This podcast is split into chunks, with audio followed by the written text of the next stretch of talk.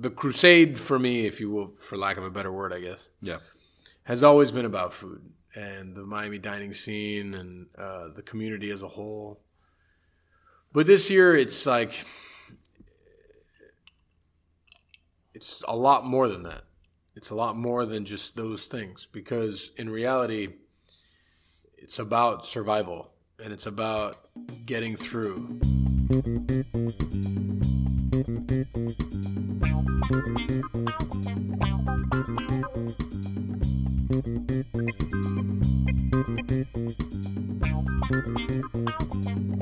is it with the four four seasons total landscaping thing? Can someone fill me in here?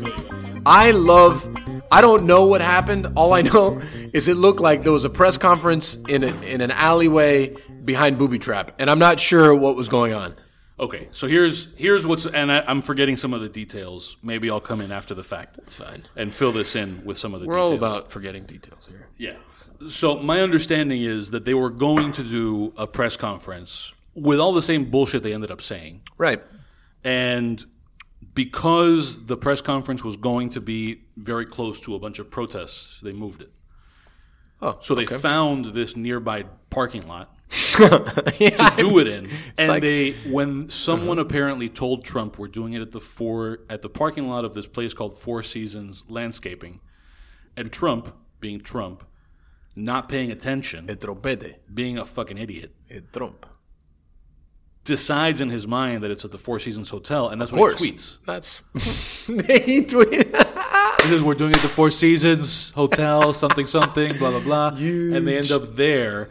So everybody thinks, Uh-huh. and, and that's the thing, is like it- it's bullshit all around, right? It's bullshit from every angle because then on the other side, it's like you have all these people pretending that the organizers of this thing actually don't know the difference between the hotel and the landscaping. Everything place. is dumb. Everything is fucking stupid. Do me a favor, put put that thing more this way. No, even more if you want. So it's not in- like that. That's perfect. Yeah, like face it, like kind of like what we're doing here. That way that it's not between you and the camera. Whatever makes you happy, Nick. I just want you to win senior class president 2005. hope. There's- I'm it's- it's I'm ready over. for a recount. I'm ready for this recount. Welcome, welcome to Pan Con Podcast. I am Nick Jimenez. I am joined. I already did this. Did you? We're doing it again. Yes. no, no, I but already now did that the there's cameras involved, Those fucking cameras before. but I wasn't here. All right. No, do the intro. I'm No, excited I'm, for this. I know I'm good. I'm I'm uh uh uh I'm good.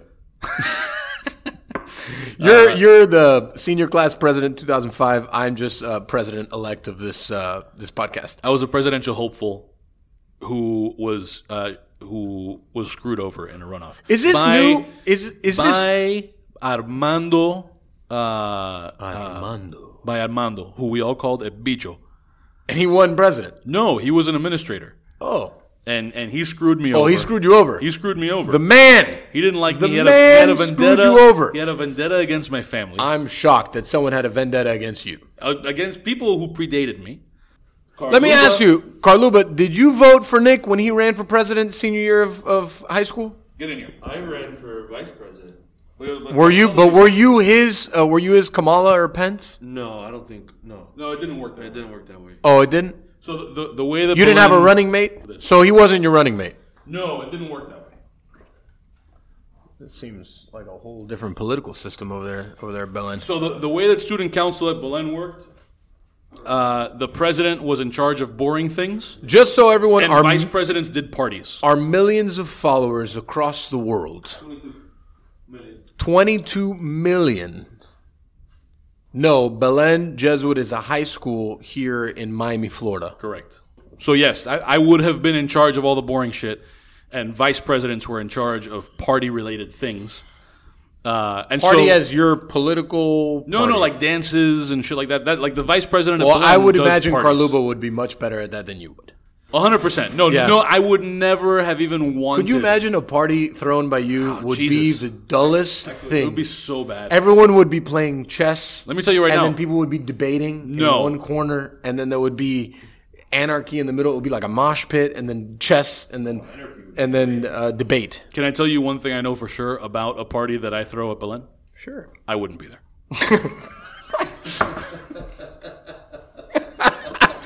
I won't go to that party. That was good. Yeah. That was good.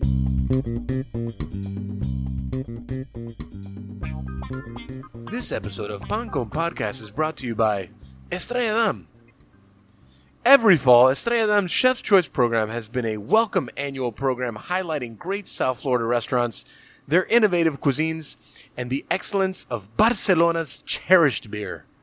October 15th through November 15th, Hey, not so fast.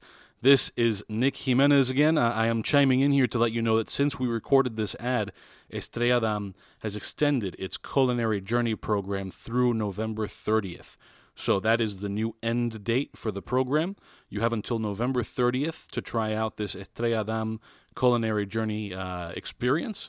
That includes 61 restaurants in uh, Miami, not just Ariete, but also two others that uh, are owned by past guests on the podcast. So, uh, Kush by Stephen's Deli over in Hialeah, and of course, Eileen Andrade over in Finca Town is doing the culinary journey program at Finka Table and Tap. So, uh, check out Estrella Damm's culinary journey at any of these places or any of the other uh, restaurants that are on that list of 61 restaurants participating in the program. the program returns. Rechristened as Estrella Damm's culinary journey and featuring fabulous, fabulous restaurants in Dade and Broward County. During the month of October, adventurous foodies will be able to enjoy uniquely delicious and specially priced offerings from participating restaurants. From exclusive dishes to tasting menus, all paired with Estrella Damm. Classically, their program has been centered around a tasting menu paired with Estrella Damm. But this is a year unlike any other, so they wanted to give chefs and operators the freedom to create their own offering at their own price. Some are presenting a special dish, others a multi course menu. Brewed in Barcelona with Mediterranean ingredients since 1876, Estrella boasts a versatile and approachable flavor profile, making it an attractive pairing to cuisines from around the world, as evidenced by the eclectic lineup of participating restaurants.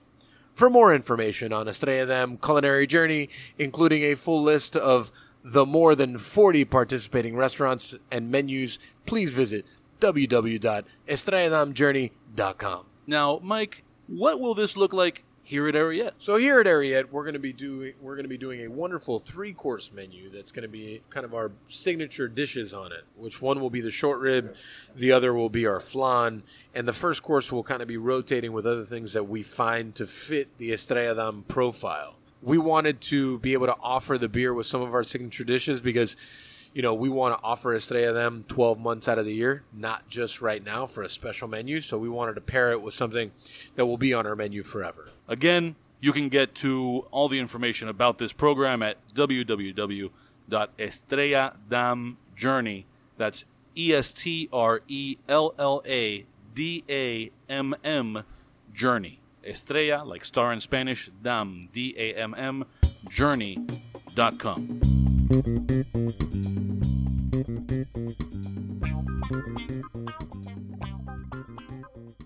Uh, so anyway, we're doing this. Uh, we, we're having this awkward start to the podcast because unfortunately, a guest that we were going to record with had to uh, postpone. We will be recording in about 24 hours with that person.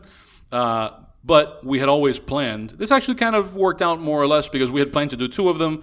We were railroaded by Mario Obregon, an alum of the uh, of, of the podcast, Loca. by the Loga. He's a black bean loca. Black Bean by by noted Black Bean Loca Mario Obregon. Just so people know, he uh, he reps a uh, black bean brand. I think it's called America's Made. America's made black beans. If you haven't heard of them, you know Mario Obregon. He co-signs them. I would go out and try them. Uh, they weren't on our uh, black bean tasting, but maybe they will be one. I'll day. eat any bean Mario cosigns. I don't know if I feel the same way. No, No, I don't well, know. you know, you're a chef. You're another level. Loca. Um, but we had intended to record two of these anyway, and one of them was just going to be us kind of shooting the shit because it's been a while since we did one of these without a guest. Uh, so a lot has happened since the last time in the world. Since the last time that we did one of these without a guest. I'm exhausted. Yeah. I'm so Tell me some of the things that are exhausting you. Well, for uh, I mean, for the first time in I don't forever, I guess I don't know. I'm not good with history, but the presidential election was like six days long, right? Like the whole like from like that, yeah. from submitting your your uh, your vote to actually like finding out who uh, the president elect would be, Mm-hmm. or if we were going to get another term of of huge Trump. Huge. Um, you know, and then all the stuff that went with it, just like the, and then there's still like there's more coronavirus stuff, and it's just like, it's just so it's exhausting. I'm like exhausted by the things, and then also I'm exhausted about people telling me who they voted for and why I should agree with them Right. because I don't care. Like I don't. I even the people that I could agree with. Like I don't need your uh, car caravan with all your flags to tell me about who you voted for and why I should agree with you. I just don't. And that's like that's part of the exhausting part. We're already just trying to survive Right. in the year of 2020. Along with that, we have all of this trash equal on all sides. On all sides. Doesn't matter what side you're on. It's all trash to me. It's like, because, so if you voted for Trump, okay. If you voted for Biden, okay. But just because I could not agree with you, or I do agree with you, I don't want to continue to talk about it. I'm like, I'm sorry. And then the, the memes, and what makes it worse, the memes and the things, what makes it worse now is social media, right? Mm. Because all of this, whether factual or not factual information is at your hand at all times. And so people just want to tell you things all the time. And then any fuckface with some kind of program can create a meme with a bunch of not factual information and then just throw it out into the world and be like, well, look at this. This is all real. And then some other asshole is going to be like, yeah, look at this. Did you check? No? Yeah, but look, it's fine. Everything's fine. No, everything is fucking dumb. Yeah, and I'm just, dumb. I'm, I'm, I'm exhausted by it because the reason why I don't talk about who I voted for or I ask you who you voted for because it's over. It, for me, it's over. Okay. The voting process is over. I win, I voted. You went, you voted. I don't know if you voted. I don't care, honestly. I just, but it's over now. And we're, we're, we're moving past this thing. And it's like, no matter who you voted for, there's pros and cons to all of them. And that's the truth. Sure. There is not one politician that I can look at in the face, right? One person. Forget Sure. politician. Person. Cor- correct. But the reason why a politician is more important is because they, we elect them. Yeah. Human beings, we don't elect them. They just happen, right? So, like, I, I don't, there's plenty of people I vote for that I don't agree with everything they say. So now we have to deal with the policies of people that we voted for, right? Or not voted for or whatever. And it's just, it's going to be another four years of this stuff. You know, it's going to be another uh, like very tumultuous four years. It doesn't matter who the president is. It doesn't matter who you voted for. You know why? Because America is fucked. It's very divided. There's a lot of divide, like a lot of division between people, and you know why? It's created by them themselves. You cannot change human beings. We cannot, at this point, say that politicians are the only problem because they're not. Sure. We, in essence, are the problem, right? Human beings want to be heard all the time, right? And this continuation of just like, these are like all my thoughts and stuff, and it's just like, I just, if you don't agree with me, you're fucked. No, I don't agree with that. You are my friend, right? Mm-hmm. I disagree with you all the fucking time. I think you exaggerate how much we disagree. I I disagree with a lot of people all the time. Sure. But I don't it doesn't mean that I don't like them as a friend. And that's what I'm saying. So let me push back a little bit here Sure. on the idea that it doesn't matter. I'm not. I'm not. What do you mean it doesn't matter? Wait, go ahead. that it doesn't matter who you voted for because, and the reason I say oh, that, Oh, sure. I, I get it in the sense that, that yes, the election already happened, and so we're not all still in the position of, you know, being about to vote and trying to convince people to vote for this one or vote for that one or whatever. And in that sense, I understand. But in another way, we're not done hashing out these disagreements. And to the extent That's that true. to the extent that who you voted for is one of many ways to distill like to sort of explain at least in a nutshell because you don't always have time to talk a day or in a podcast with somebody that does tell you something about where people stand and so in that sense i think that it can be useful to talk about like hey listen this is who i voted for and then if you have time to get into and this is why and this is why i didn't do that and didn't do this yeah Thanks. You said it. Talk about it. Right. You said it. You you you said the word that right now people do not do. Right. They don't talk. They don't sit down and have a conversation. I'm not saying it's the only thing that matters, but I think it can be useful. Sure, and I would I would agree if there was someone that disagreed with my my views, right, sitting across the table from me. Let's say this. Let's say there was an incredibly racist person sitting across the table from me, right? Okay. And we sat down and we talked about our differences. We just talked. And I think you and I shared once uh, an incredible video, and I don't. It was on Vice. It was a, a guy. It was an African American guy that was It was, the a, it was a trailer for a documentary. no, Uh, uh, the about the jazz musician who uh, no, no, no, no, no. This was the one that was like in the middle of buttfuck nowhere, right? And it was like a Nazi family, and they were they were raising their two kids to Oh, be yeah, like yeah. neo-Nazi types. And then Yeah. the interviewer, which was from Vice, was an African American guy. I think he was like British or something, sounds right. something like Maybe. that. And then he sat there and he and he talked to them. He tried to understand, and he, then he voiced his opinion, and Mm-hmm. they had a conversation. You see that? That to me is powerful. There's more power in that Right. than me sitting here yelling at you and not agreeing with you. And we get so much of that. You're super right wing and whatever, and Mm. all Democrats are socialists or whatever, and then you're super left wing, and then every Republican is a racist, and so on.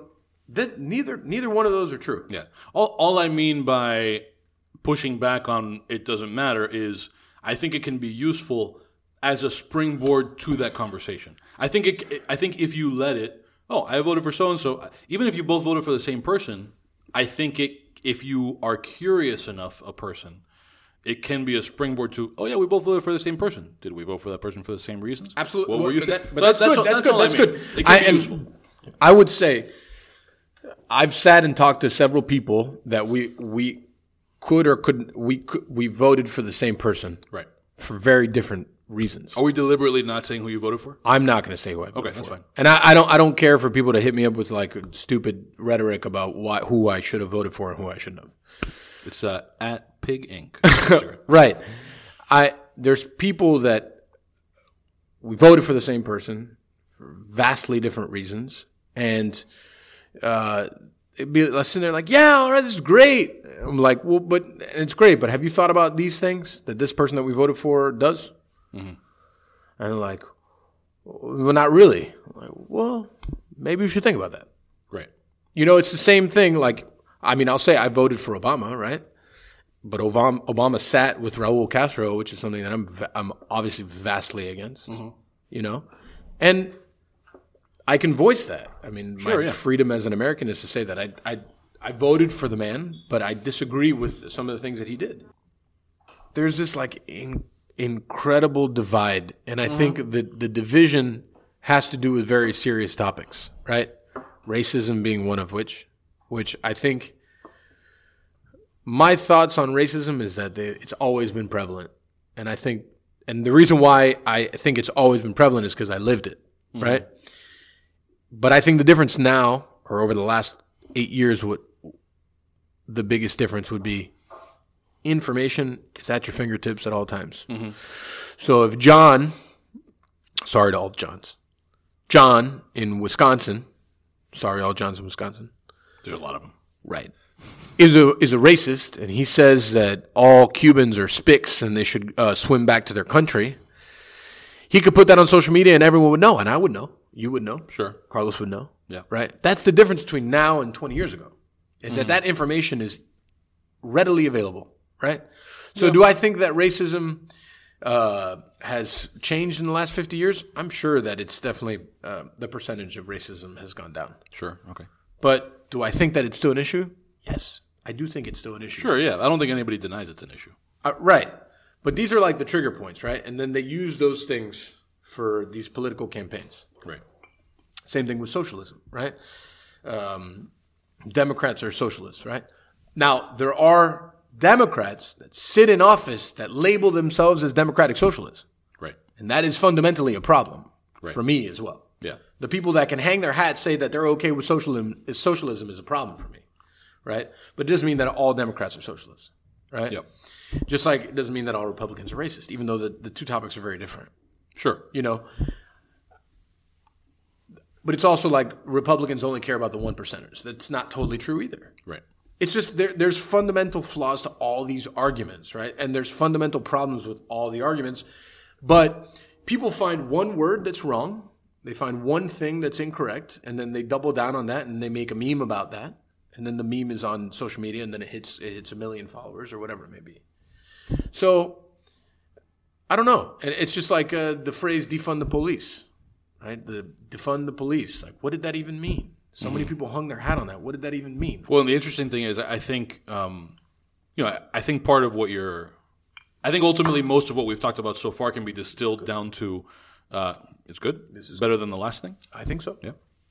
Uh, do we want to pause and let people know what you're drinking? I don't know what I'm, I'm not, I don't know what's going It's on. here. delicious, This is still the plantain thing. There's plantain somewhere. No, I don't think so. Oh, that's a different thing. No, it's a different thing. Okay. Yeah. Then everyone listening here is very confused. Whatever. Um, I think most of what you're saying can be distilled to some version of there should be a conversation beyond sound bites and just the sort of treating whoever you voted for as like I'm on this team and I'm on that team. There's there's other shit. to me, I'm on the team of of the like of America as a whole, right? Like I don't, I'm not, but that's why I always go back to the fact that you know just because you're a Republican or you're a Democrat mm-hmm. doesn't mean that I find you on separate teams. We're on the same team. It's like almost like an offense and a defense, I guess, for me to use like football terms. We're all going towards the common goal, which the common goal is the country as a whole. This being our national end zone. sure, yes. the national end zone and keeping, for keeping our- the football inside of that suitcase. of For our whatever it is. European listeners, uh, Well, we have making it 22 million into the voters. end zone gets you six electoral votes, uh, which is statistically insignificant unless huge. you're in a very tight race. Very huge. Uh, it gets you one. Uh, who has six electoral votes? I think that gets you like. Alaska. Is that six? I think think you're right. so. I think it's six. Yeah, Alaska That has gets six. you. So getting into the end zone, Overwhelmingly Republican place. right? It, get, it gets you one Alaska. Trump won Alaska like 90 10. Yo, Oh, they, they just came out with those numbers today. Alaska. There you go. they nailed down Alaska. Good. So he's at like 205. I'm glad we've settled that as a country. Perfect. Uh, Thanks, Alaska. Now we know where Alaska stands. Yeah. Thanks, Inuits. Uh,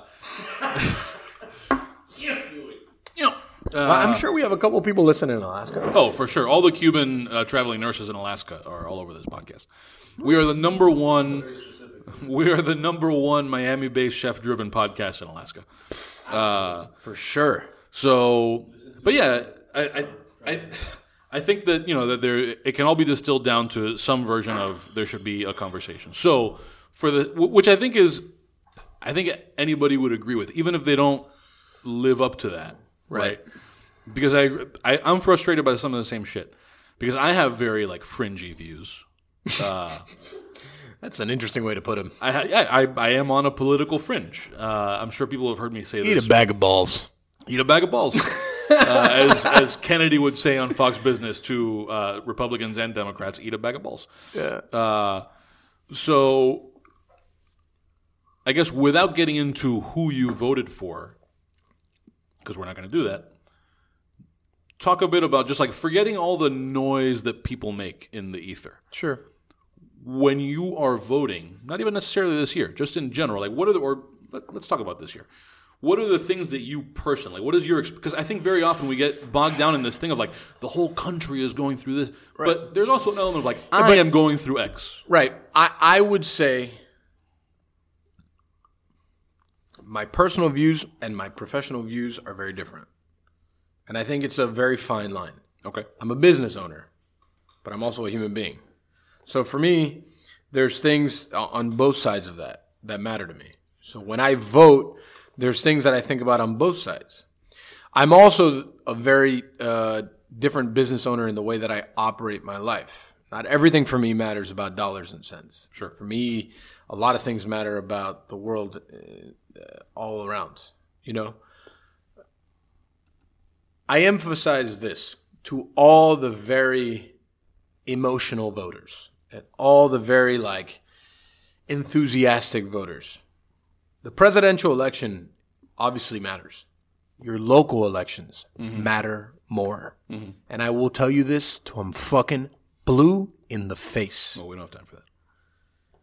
Local elections will destroy your community and will destroy the economic value that your community holds. And the reason why I say that is because right now we have people sitting in office that do not give a fuck about me or you or any of human beings that own businesses. They care about nothing but themselves. And that's what matters. And you could look at the evil that's in the presidential office, whether you're a fucking Democrat or a Republican. But the truth is, the people that control your local government are way fucking worse. Because the outside world, right? CNN, they don't talk about Francis Suarez or Carlos Gimenez or Joe Carollo or Keon Hardemon or fucking Ken Russell. They talk about none of those fucking people, right? But those people affect your daily life. Those people, uh, the way that you handle your daily, that matters more. So I hope when it comes to local elections, people start to give a fuck more. And they start to pay attention to some of the things that are happening. Businesses that are being closed for no fucking reason. Uh, just like curfews that continue to happen for things that I'm not totally sure why, because there's no actual definition to why they happen. Um, it's just like a continuation of such. And then on top of that, when you question those things for your elected officials, you are often told to shut the fuck up in layman's terms. And if you don't, there will be a price to pay. Right. I feel often like I'm in a fucking 40s mob movie.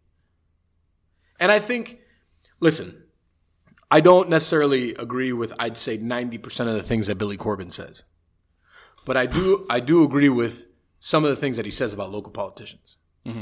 And it's a racket. It's a racket because it's all about money. It's all about money.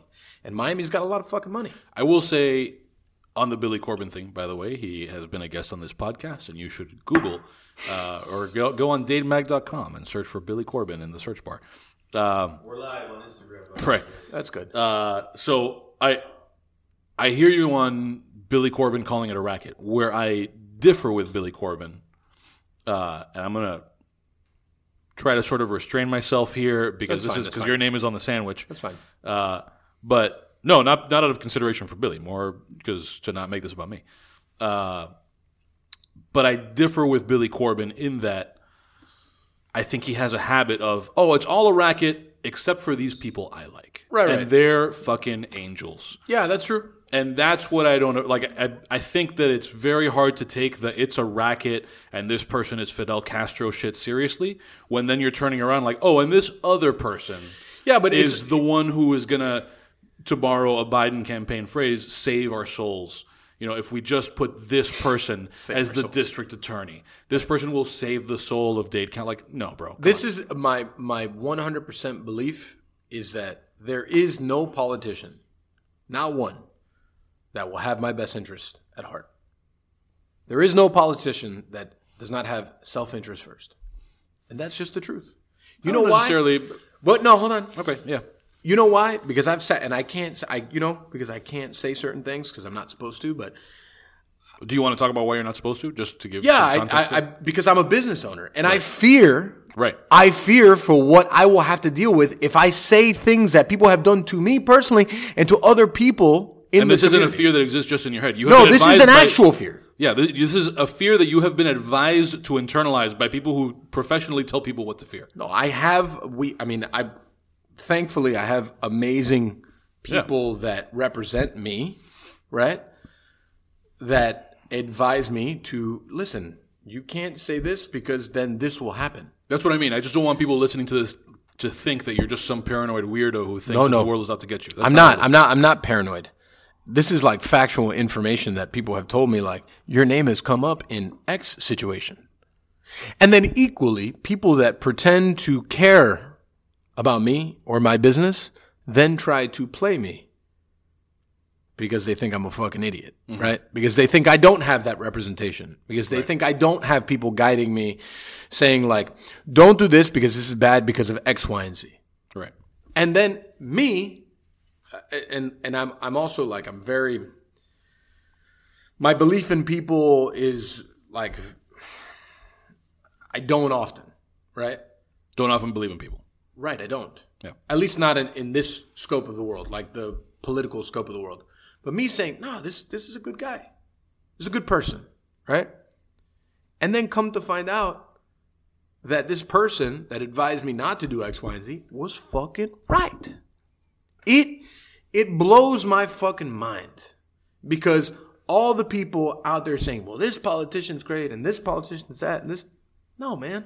So let me ask you this, just to, because uh, some of that might sound to some people kind of like generic on some level. So let's talk about this. Yeah, sad, sadly, I have to be generic because I have to worry about my 60 employees Right. that care about their fucking job. Right. So let's talk about this. Sure. How? Because you haven't been a business owner compared to some other people for all that long. Right. How has being in this position changed the way that you see? Let's just limit it to government. I was going to say the world, but that's a stupid question. Change the way that you see government at all levels. I used to be a kid that was very hopeful. I remember my first, uh, one of my first cook jobs. The sous chef, I was like, you know, I'm, I'm always very uh, jacked up about a lot of things. I was all like excited about doing something and whatever. And he was like, you know, you have that, uh, that like shine in your eye, that everything is pure, right? And I used to look at politics somewhat the same way because I felt like we, as a culture, came here and we were afforded an opportunity and this thing, freedom and blah, blah, and something that our grandparents created for us and so on and so forth and this and that. And then come to find out that, albeit very free, the people that we elect aren't necessarily good people. And that, that happened over time. It happened from, you know, being a line cook making fucking 10 bucks an hour, 9 bucks an hour, whatever it was, to then growing to be a business owner that the things I say have further implications because people don't like to get their fucking feelings hurt because they're soft, right? They don't like to get their feelings hurt. They don't like to say like, "How dare you uh, oppose me?" I mean, I I don't know how different is that from what our grandparents fled. I mean, it's. I mean, they're not killing anybody, Right, yeah. You know, but in essence, like if you threaten to close my business, you are killing me in a lot of ways. Like, how do how do I provide for my family? How do I provide? How do my employees provide for their family? It's just a lot of things. So, yeah, I mean, I'm disheartened. I don't I don't believe in the political system uh, the way that a lot of people do. I don't believe in hope. Uh, we have a new hope. Do we really? Would you just? I mean, because that that might sound over the top cynical. When you say you don't believe in hope, you mean in the political context, For sure. right? I just don't want people to think that you're here, like you know, about No, I mean, I'm, we're talking about politics, right. As a as a as a subject. I don't believe in hope. Sounds like the start of a terrible emo song. Well, I mean, we were talking about bad music with Mario. That's true. Yeah, Loga. I don't believe in hope, That may be the title to Mario's next album. but I believe in bagged beans and locas, locas and bagged beans. But hope, I've lost all hope. I don't know. I just like, and I and I hate to sound like that guy. It's just like, But oh. by the way, just to give you a sense of like how little emo music, I'm making this reference, and my best emo version of that line was, "I don't believe in hope." that was my I think transition that there. if you want to look at the the bare essence of emo music, okay, it would be Dashboard Confessional. we've made a hard turn here. I know, I know. I, but we're just talking about music and emo music. So Yeah. Dashboard Confessional. Dashboard Confessional. I think that would be if you really want to cry yourself to sleep. That would be the Yeah, move. that's the move. Uh, okay, so that's the impact that being a business owner has had. I think just being like a grown up and having my own opinion too. Like I think a lot of, you know, when you look at things. But would you would you call being a business owner sort of like a a turning point, or the thing that is played the biggest role in your getting to where you are now? And if not, what other thing might have contributed? No, I mean, uh, the being a business owner has changed a lot about me as a human. Sure. I'm just saying Whether- political because that's where we've been. Yeah, no, I know. I'm just talking about in general, like, um, being cynical about lots of things when you're a business owner is very easy because you see the bad side of so many things, uh, whether it be, you know, humans or politics or financials or I don't know. There's a lot of like bad side, Right. And that's why I tell people all the time that they're like, um, uh, when they're like, "Oh, you know, you you own the restaurant. It must be like so great." You have a caddy.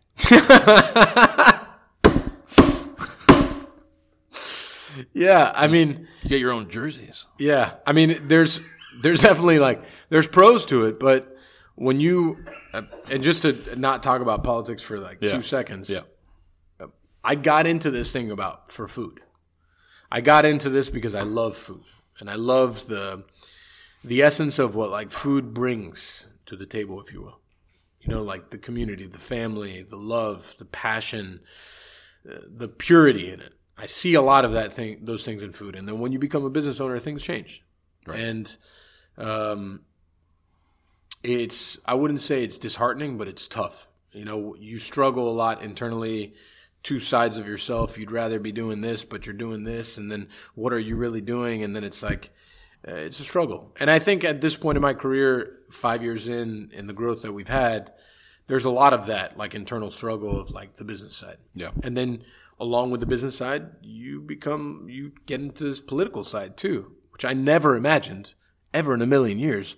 I'd be sitting with uh, political types talking about the future of things.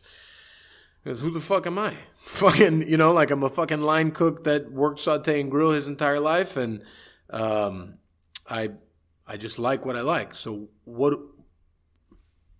Why are we having this conversation? Right. And then at the end of the day, I figure not only why, but I need to be having this conversation because the health of my company, myself, and my employees 100% has to do with political impact of the shit that you motherfuckers do.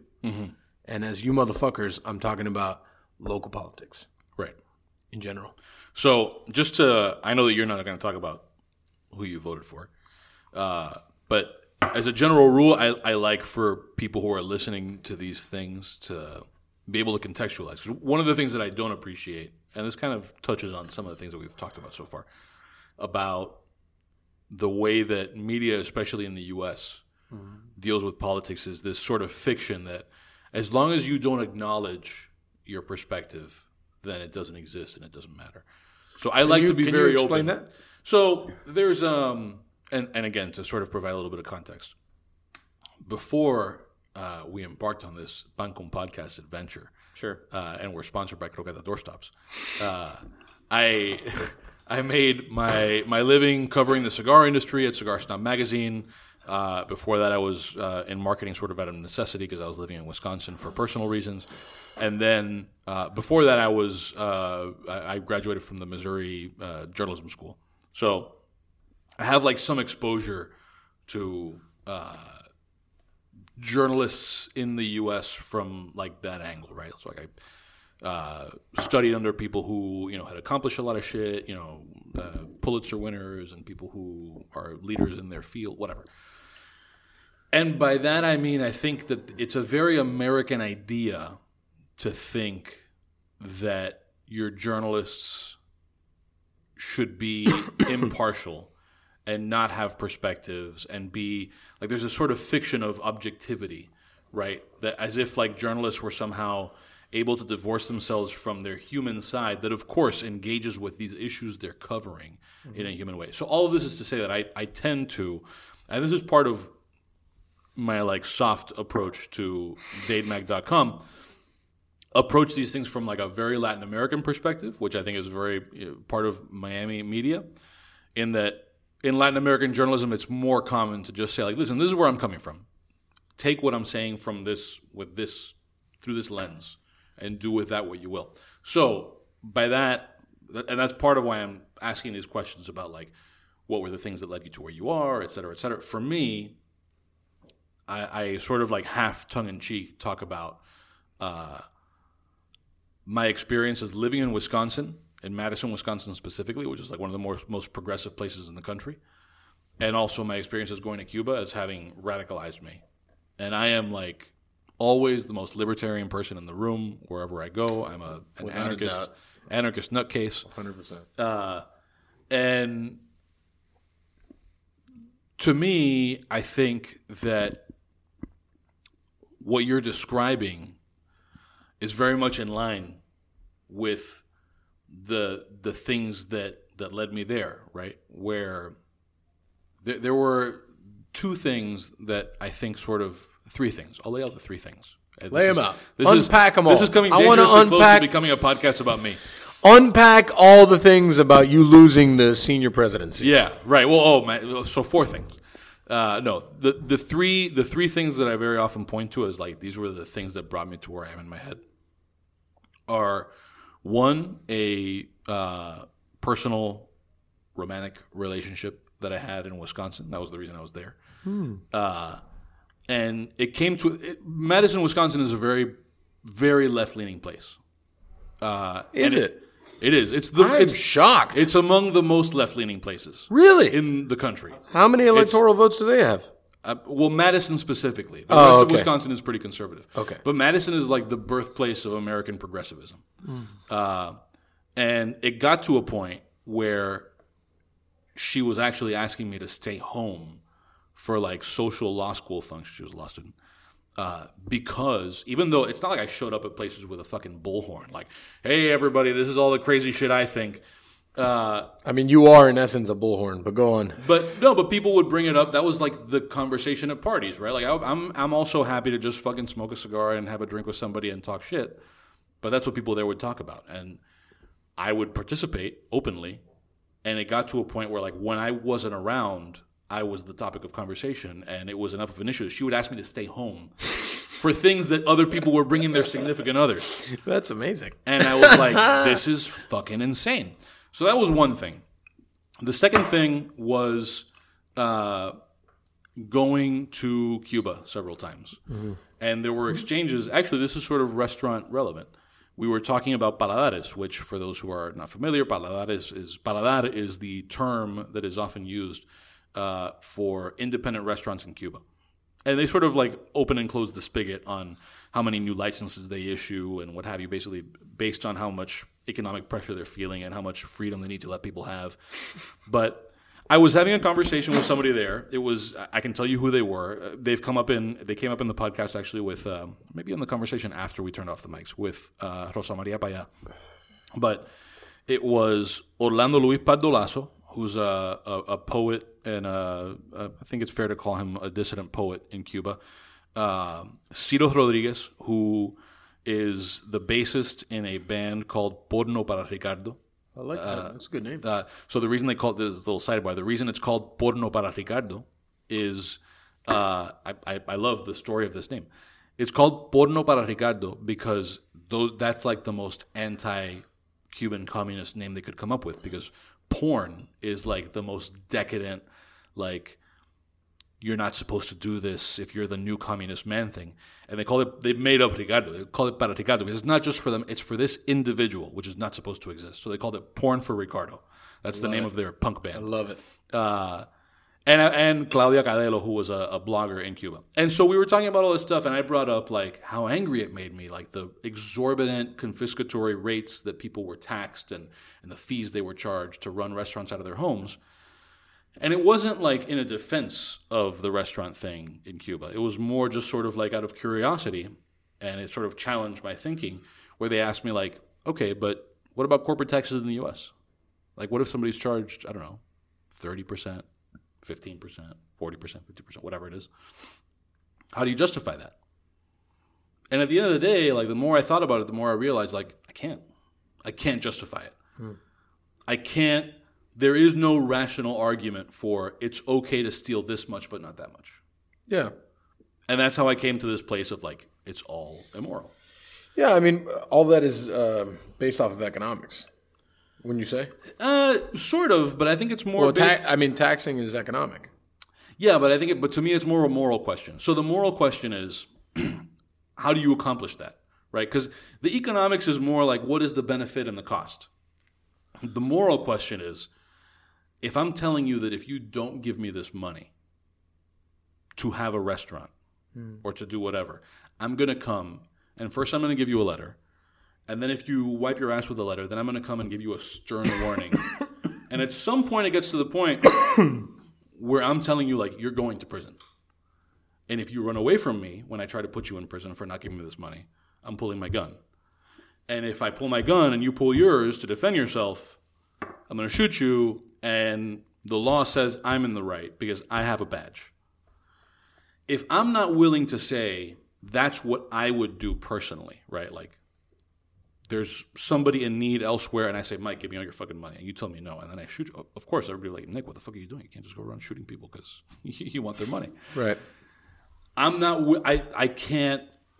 I, I can't connect the if A then B dots in my head of, oh well, then it's okay so long as somebody has an ID badge that says they're with the IRS. Hmm. That to me, I I can't square that circle, and that's how I end up in this crazy libertarian anarchist place. And living in Madison, where I sort of experienced the intolerance of of like real passionate statism and then going to Cuba, where people who were like really, they'd spent a lot of time thinking about this shit, really challenged my notion of like, Cuba is not good, but the way you do it over there is okay. And I realized, like, no, it's not okay. It's maybe a little closer to okay, but it's not okay. Right. Uh, and that's how I end up where I am.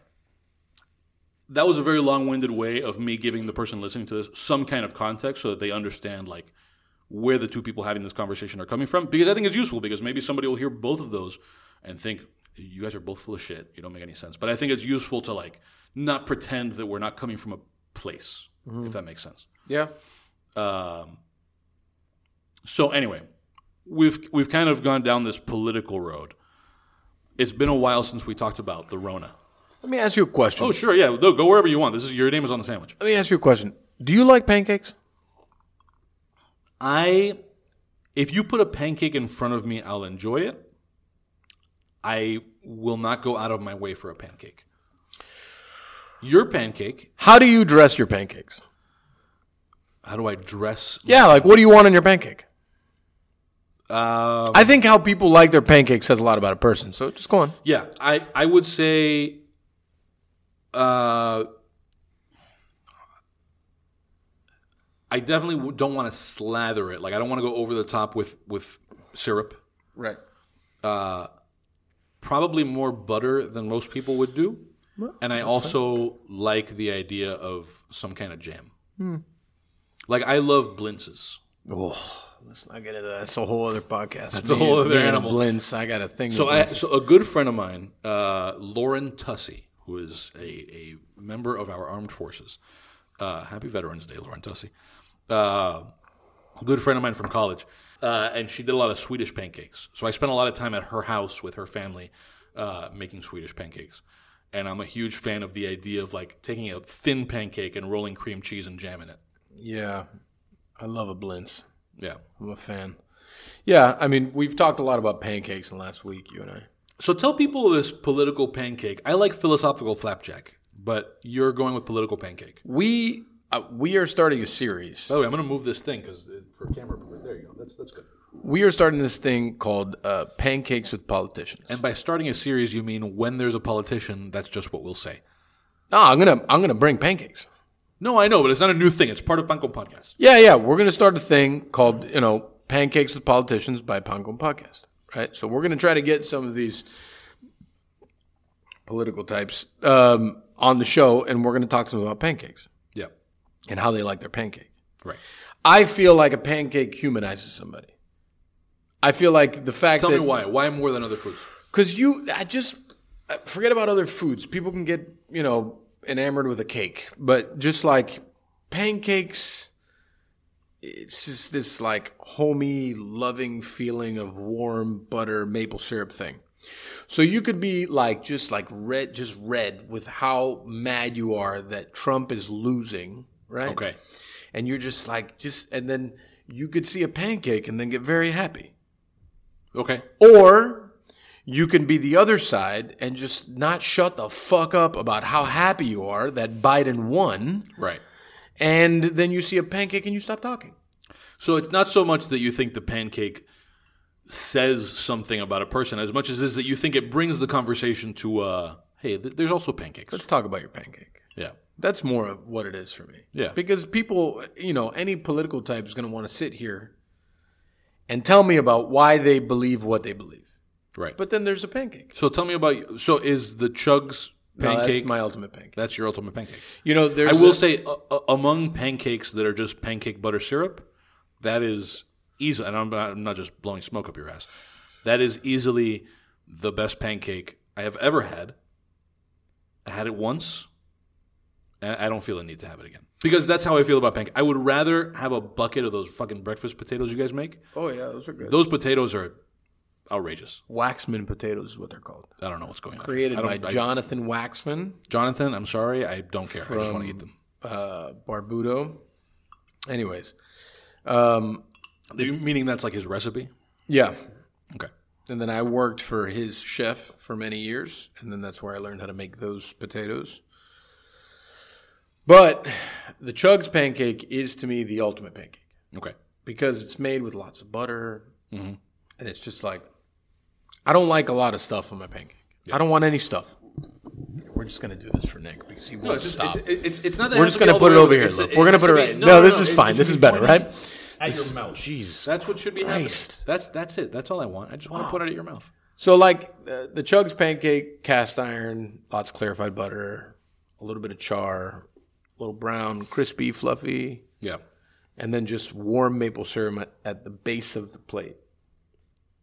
I'll me because I'm I'm a lush when it comes to maple syrup. I love maple syrup. I'll put more, but then just butter on top. That's the thing. For me, the maple syrup, the the pancake as you serve it, to me, is the perfect just butter and maple syrup pancake. But that's what I mean. Somebody who could have won an election or lost an election or believe in a thing or whatever could come ready to tell me how much they support Donald Trump or tell me how much they support Joe Biden or tell me how much they support Carlos Gimenez or Francis Suarez, whatever. But then you give them a pancake. And then they just they're just quiet. Uh, so I I invited. Um, I had a brief Instagram exchange Okay.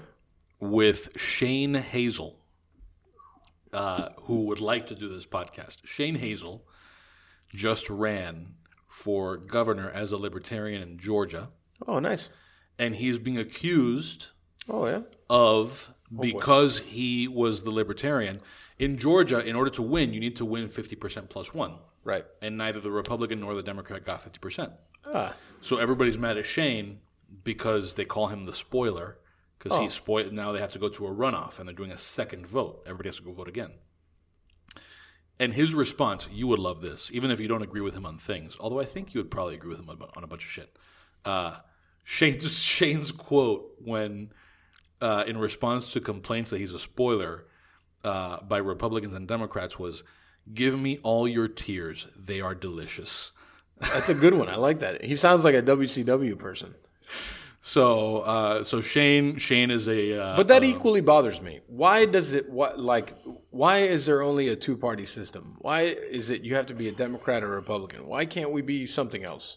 Too. Like I don't there's lots of things with Republicans that someone could disagree with. There's lots of things with Democrats people could disagree with. What about another thing? I think, but you can be another thing. I know that you could be another thing, but it's like, why is he the fucking spoiler? He's another thing. Yeah. Good for him. That's what Fuck. I'm saying. Give me all I- your tears; they're delicious. I just I don't I like I don't totally understand why that that to me that in essence is very American to be another thing to Yeah. be something totally different. So here- and just because Yeah. you don't agree or you don't agree doesn't mean that I'm wrong. It just means that I'm free to disagree with both you motherfuckers, and that's just where I stand. So these are the. Again, I'm taking. I'm, I'm. It's all this Jack you keep giving me, and it's not in a red solo cup, so I don't know how to measure it. One glass. Uh, no, man, no. I, this is my second Jack. All right, go on. I on. have the the first one's right here. All right.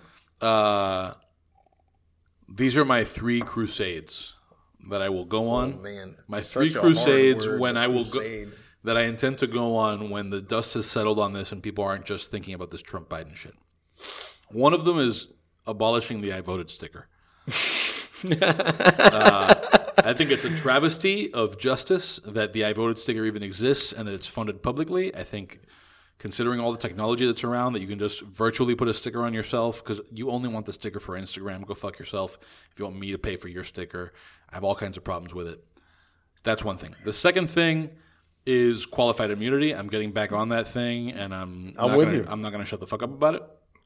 And the third thing, I don't buy the idea that we are in a two party system. I think that there are, in the sense of like the government system, I think that there are forces outside of government that benefit from there being a two party system For sure. that like that we're also fixated on this fiction that we live in a two party system. But we don't. Because anybody in Congress right now can change their affiliation to a third party. And that's just what it is. Now now there are three parties. In fact, right now there's a sitting congressman, Justin Amash from Michigan, who's a libertarian, who switched from Republican to, to libertarian. Mm-hmm. My other crusade will be Well, you, who are you going to give that to? what's going on? Oh, that's your bill? Uh, my my third crusade will be uh, directed at journalists, and here's what I mean by that: the Commission on Presidential Debates organizes all the presidential debates. They are run by partisans. It's effectively uh, a collaboration between Republicans and Democrats, and they both have an interest in maintaining a duopoly on the debates. Mm-hmm. That to me is fine because if you're the Republican Party or the Democratic Party, your obligation is to your members. You're supposed to look out for them in the same way that your obligation, even if you might feel some obligation and some sentimental thing to like food and the ultimately as a business owner and as whatever your title is at Ariete Hospitality, your obligation is to that company and to your employees and to the people that are involved and invested. What I have a problem with is that when the Commission on Presidential Debates says these are the terms of our debates, we are going to exclude third parties unless they meet this and that condition, that the CNNs and MSNBCs and Fox Newses and Miami Heralds of the world say, okay, no problem. If this were the NFL and uh, Omar Kelly was told, hey, you know what? When you're in the locker room, you're not allowed to talk to Tua. Okay. It would be a fucking shit show. People would be up in arms like if we were living in Castro's Cuba. Sure. Uh, Ed Reed just joined our live. Oh, what's up, Ed? Ed, uh, with whom to. Have you gotten the hat that we sent? Nick sent a hat, and I don't know if you got it. I don't know if you got it either. That's like I don't. We gave we sent a hat. You said you sent it, and Ed, Ed never got it. Listen, I'm not the postal service. I don't know why you gave it to me in the first Well, they were defunded. the postal service was defunded, and that's why Ed. mailboxes. That's why Ed hasn't gotten his I hat. blame Trump. Ed, if you don't have your hat, it's Trump's fault. Biden 2020. That's probably accurate, though. Or Jorgensen, whatever. That's, probably who I voted for. By the way, yeah, I want to provide content. I voted for Jorgensen. Uh, I wasted my vote. Sorry, everybody. Harambe. Uh, yeah, well, and Harambe. Everybody take your dick out. Yeah. Uh, so, anyway, all this is to say, my third crusade will be to uh, harass the journalists into saying, no, we will not do these debates be- unless we can do them however the fuck we want to do them. You, this is how crazy it is. The Commission on, President, on Presidential Debates disqualifies people from the debates if they do non sanctioned debates, which means both Tulsi Gabbard and, and Bernie Sanders did, let's say, Joe Rogan's podcast. Had they done it at the same time, they would have disqualified themselves from presidential debates. That to me is is insane. It's hobsquabble. It's complete hobsquabble. And I think that it's really on the Anderson Coopers of the world and the Bret Baiers of the world and the whoever would host it if we were uh, if there was a debate in Miami and the Miami Herald was involved of the world to say no if you want to play that stupid game we're not going to be involved because we have our own set of ethics and that's who gets off scot free. All of these journalists who pretend, because what they really end up wanting is no, this is super cool. We have these two parties who basically duopolize the debate process. Mm-hmm. We get a free show. We're investing in all these lights and all this shit. And we don't have the stones to say, fuck you. Fuck you if you think that this is the way it's going to function. We talk to whoever we want. If we want to invite, invite invite the third party, the third party will be here, but that never even comes up. I would even be satisfied if they started the debate with Welcome to tonight's presidential debate.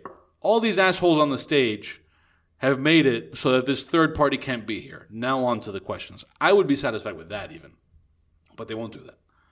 And those are the people we should be mad at, I think, because the parties are supposed to look out for them, just like you're supposed to look out for Ariete Hospitality Group, and I'm supposed to look out for Dade, and and Ed is supposed to look out for Ballhawk Incorporated or whatever the fuck it is. UM. He's the chief Sure, of staff. yeah, exactly. He's supposed to look out for UM. Like that's what you're supposed to do. But these journalists who want to then grandstand and pretend that like, oh, we're the fourth estate and we're here for you and Trump is calling us fake news and whatever the fuck. And then meanwhile you're pulling this bullshit, collaborating with this insane duopoly just so you can have your dog and pony show with all your lights and your fancy stage and all that bullshit when you could do the same thing on Zoom and actually give us useful information instead of going along with the insane just the fact that the Trumps and Bidens of the world can set the terms. That oh you know the two the two candidates came to these terms. No why why why is that the thing? Why is that the thing? Why isn't whoever's hosting the debate saying no you know what? You talk for this long and you talk for this long and this is how we think it'll be productive. And if you don't like it go fuck yourself. But that's not the way it works because what they want is the free show. They want the low hanging fruit they want the to put it in Miami Cuban. It's not Miami. It's also Cuban. They want that mango bajito of just like, oh, you gave us the free format. Like, cool, yeah, we'll do that, and we'll pretend that it's okay. That's my third crusade: stickers, qualified immunity, and debates. Qualified immunity was just quoted in an article about how it saved a sitting political figure Yes. because he could not be tried by a local institution Correct. Because of qualified immunity. And we're not saying his name on purpose. Absolutely not. We're absolutely not going to say his name. No, we're not. Okay. Yeah. Because he's one of those devious types. But I will say it's also not. I'm not going to say his name. But the fact that he's protected by qualified immunity is not his doing. So to acknowledge it is not a knock on him. It's just the fact of the matter. No, I know, I know. I just But don't want to. I I, don't. I don't want to get into it because it's I not something it. that affects my business, and I, get don't it. want it to because I don't even like the business that he's affecting. So, you know, I, it's interesting that we talk about crusades, right? Because my crusade in life was about food, and I feel like the crusade changes so much when you go back to that like uh, conversation of being a business owner. The conversation about being a business owner, your crusade changes to protecting your business, protecting your employees, protecting your people. And it's like you're so far removed from the thing that you got into it to begin with. I got into this because I love my food and I love the food that we produce and I love all the things about it. And I find myself rarely talking about that anymore. It's been at least a month or so, probably, since we really since we did one of these, which means it's been at least that long since we talked very much about Versos, not just Versos, but just your food in general. But I think Versos has probably become uh, sort of a vehicle or a, a, a some kind of a driver in your food and where that's going or headed or been. I think I think So l- let's let's just kind of transition to that. Like talk talk a little bit about in the last. It's probably been like four weeks. Uh, you know where where is the food and where's your head on food and all that. Well, uh, it's an interesting topic because, like I just said, the crusade for me, if you will, for lack of a better word, I guess, Yeah, has always been about food and the Miami dining scene and uh, the community as a whole. But this year, it's like it's a lot more than that. It's a lot more than just those things because in reality, it's about survival and it's about getting through. There's more for rent signs on restaurants than I've ever seen. And then equally as such, there's more restaurants that I've ever seen opening, which only means that there's big bank money going into real estate uh, for hope of a better future, and they're just pouring that money into you know real estate and restaurants and big names and so on and so forth. And the food itself oftentimes gets lost, and the food itself, um, I think, gets kind of forgotten because, at least from the chair that I'm sitting in, I'm fortunate enough that I have incredible people around me that still have their eye on the prize and they're putting out, I think, the best product that we've ever put out. Me as a leader, sometimes I feel like I'm not doing my best job. And because, and not because I, I don't care, it's because, um, some like you, you can't see five feet in front of you because you don't know what you're going to walk into. Tomorrow, we don't know what's going to happen. We don't know what new government law is going to happen or new miracle vaccine or new whatever the fuck is going to happen tomorrow. So it's like, what are we planning for? What is the menu change that we're doing? Why are we doing it? I'm looking at farmers struggling every day. I'm looking at, um, you know, uh, a uh, an employment pool that's super depleted, and I don't know where all the cooks went. I mean, there wasn't that many to begin with, but now there's even less. Um, and I'm looking at just uh, a food community that's hurting, and not just in Miami, around the country and around the world. You know, incredible restaurants have closed, and I think they will continue to close. And fear is a huge factor for me. Uh, I fear for tomorrow, next week, next month, next year, because the implications of what's happening right now will reverberate for a very long time. And we could blame it on Corona, we could blame it on politics, we can blame it on whatever the fuck we want. In essence, we have a serious fucking problem.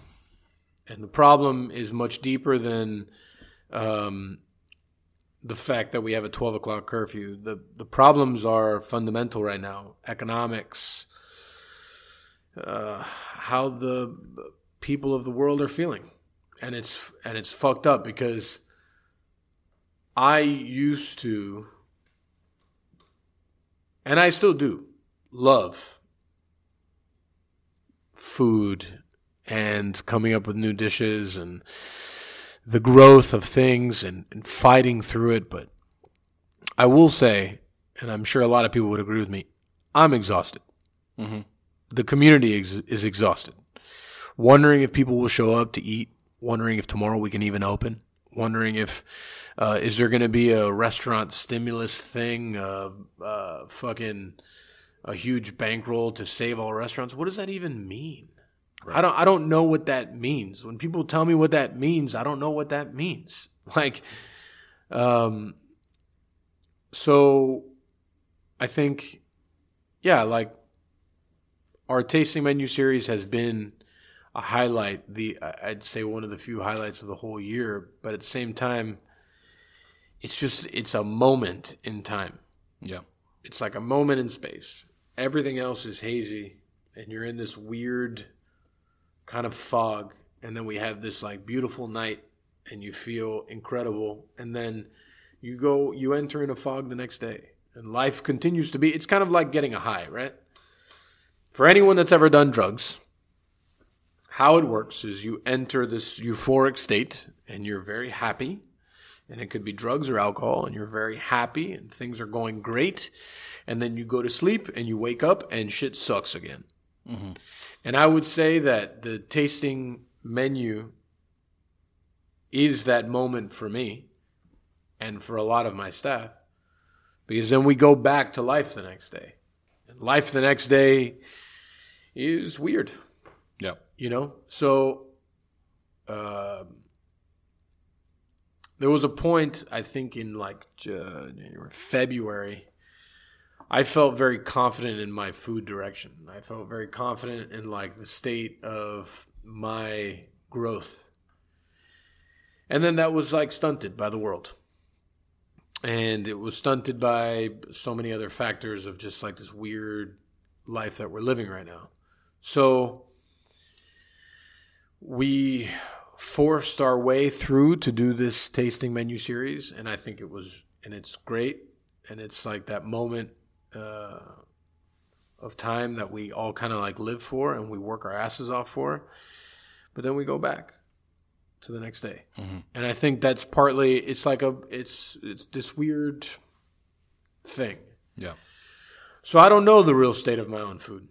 You know, the real state of my own food is, um, and our food as a company, I think we're doing very well. But I think we're doing very well and fighting through so many things that not only am I exhausted, because I, I I go to sleep tired and I wake up tired because I don't fucking know what the day holds for me. It's not just me; it's everyone that works around me and everyone that's working very hard to continue to do this thing, um, whatever it may be, whether wait tables or be a busser or be a bartender, whatever it is we're in this weird like moment and they're all like it's almost like the the hamster wheel you know? We don't know where we're going. We're just running Mm-hmm. because someone is going to dictate to us what we have to do eventually. Mm-hmm. and yeah i mean the coronavirus is still a problem. I mean everything is still a problem. Everything is a problem Yeah. i've not i don't know if i in my 35 years of life i've ever lived a time that it's like everything is a problem everything from like how we deal with guests to the coronavirus pandemic to local politics to uh, the supply chain when it comes to food to um, staffing to uh, fundamentals of financials when it comes to running a business because now everything is going to change. Um, I don't know. I mean, food is almost the last thing sometimes that I think about, and it's a sad place to be in because it is the thing that makes me the happiest, at least Right. professionally. So, um, the state of the food is exhausted. Yeah. The state of the food is worn and tired and fighting. But the reason why, there she is. The reason why we do those things is because, um, Emma, I'll take one more. One more? Yeah. That you want to know? Sure. Yeah. Yeah. The reason why we do those things is because we don't really have anything else. So Professionally, I would say. I- I think that's uh, not necessarily the subject of minimum wage, which was a, a, a constitutional amendment in Florida that passed in this last election. But one of the things that struck me, and I've been meaning to ask you just for your thoughts on this, Sure. when we were like in the thick of the COVID shutdowns, mm-hmm.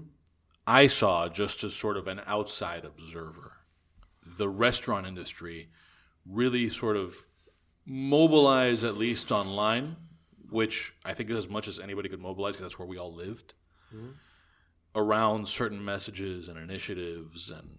You know, we need this kind of uh, help from the government. We need this, we need that and then when I when I saw how wide the margin was, and admittedly, like it, it wasn't because I think we all got kind of caught up in the Trump Biden shit, Yeah. And we, There was other things on the ballot, there were other things that we didn't talk about nearly enough. like things should be voted for twice. Sure. Yeah. Uh, so I guess the the observation that I'm asking you to comment on, and maybe there's stuff I just don't get, is it seems to me that especially now, like this is the worst imaginable time for a business owner to have to contend with the specter of fifteen dollar an hour minimum wage. Yeah. And I know past guest on the podcast is Zak uh, Stern. Zak he the baked baker. it into the model. That's what he Ha- said on the Miami Herald. uh, I didn't read the Herald piece, but I did see his Instagram post. And what comes to my mind as an amateur armchair economist here is yes, you were able to do that. You were able to implement this minimum wage for your company, but it also serves as a differentiator. At some point, and so what it ends up doing in the marketplace, and I'm sure that you've experienced some version of this on one side or the other of the equation, is there are people who will say, okay, that's the wage I'm getting here, and that's going to affect whether I take a job driving X distance or working under such and such a person or whatever.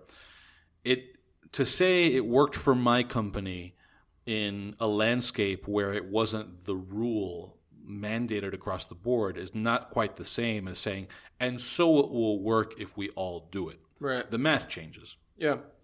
And so the question slash observation that I have is when we spoke to Jose Mendin, he, he touched on it himself uh, briefly, like about what a problem uh, mandated $15 an hour minimum wage could be.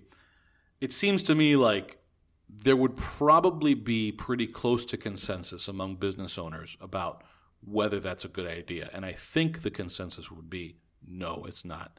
Even in companies where they're already paying more. Right. I mean, And we so the, uh, the, the, like the question for me is like what I found myself thinking, and I'll, I'll end it here, was everybody was so quick to like there was graphic design and there were messages and there were proposals and all this shit around like we need X money. But I didn't see all these same business owners who I think if you polled them would all say, This is a bad idea right now. I didn't see them saying, Hey everybody, don't hurt us like this. This is not the time. right. I would also say a lot of people probably didn't think that was going to pass. You think that was it? Like I think just- that was it. I mean, you know, uh, forget about just the restaurant community, just business in general. Sure, yeah.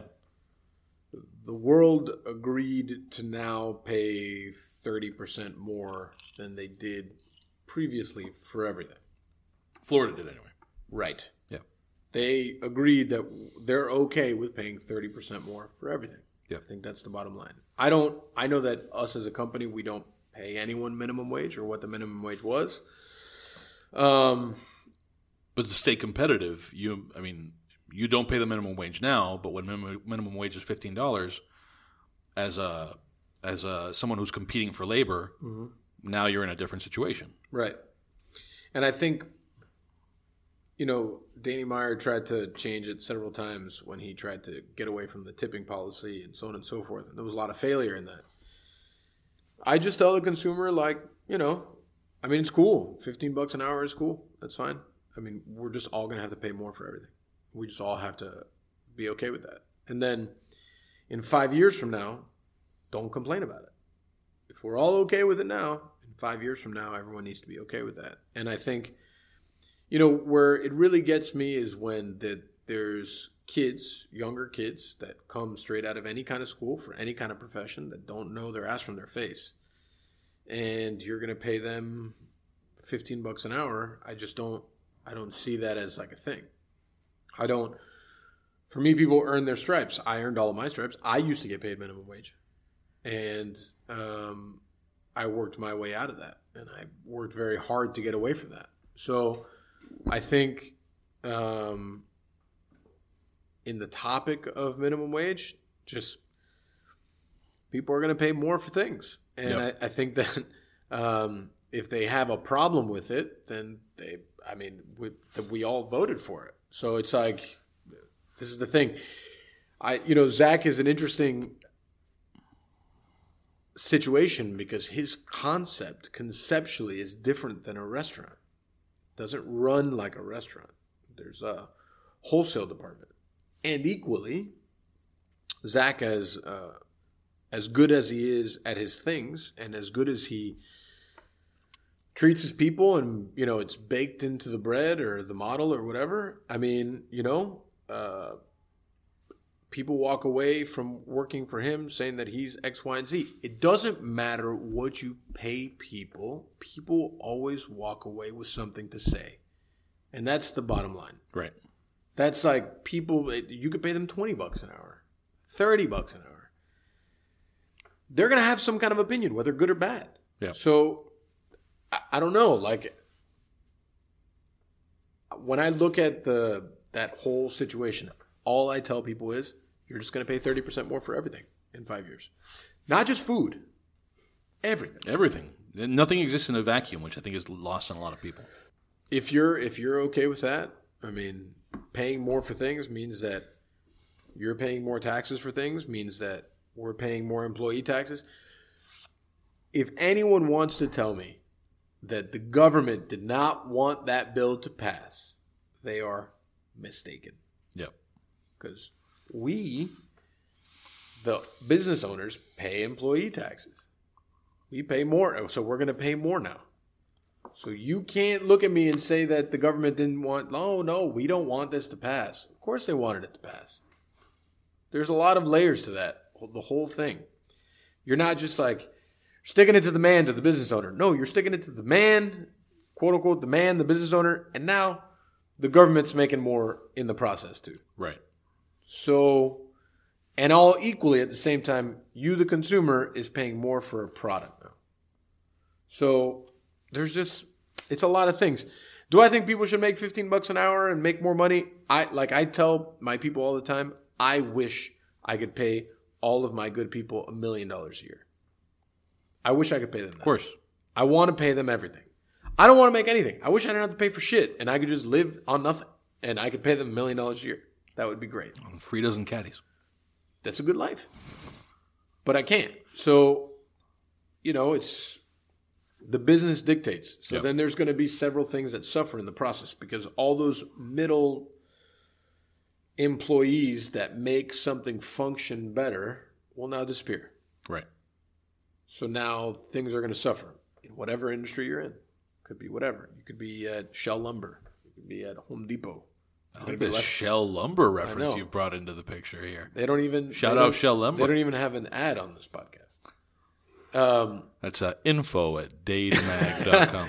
I, you know the the plethora of people that are working at Home Depot right now to help you with your um I don't know stupid question about fucking I don't know a bandsaw. I don't fucking know. Um, there's going to be less of those people yeah. now because the business up top, the guys up top, they're not going to suffer. They're going to trim the fat Yeah. around it. Right. And I know that like restaurants, we we technically can't. We would have a lot harder time trimming the fat because then the product would suffer. But the Home Depot product, for instance, will not. The um, the washing machine, the dryer and the washer are still going to be the same. Right. The fucking grills are still going to be the same. The bandsaw is still going to be the same. But now you're just going to have less people to tell you about the bandsaw or the washer and dryer. Right. So the CEO isn't going to suffer. He's going to find a way around it. He's going to trim all the fat. That's what the CEO does. So do I think the restaurants get affected by it more? Maybe. Um, but I think only time will tell. Yeah. That's. I think that's it.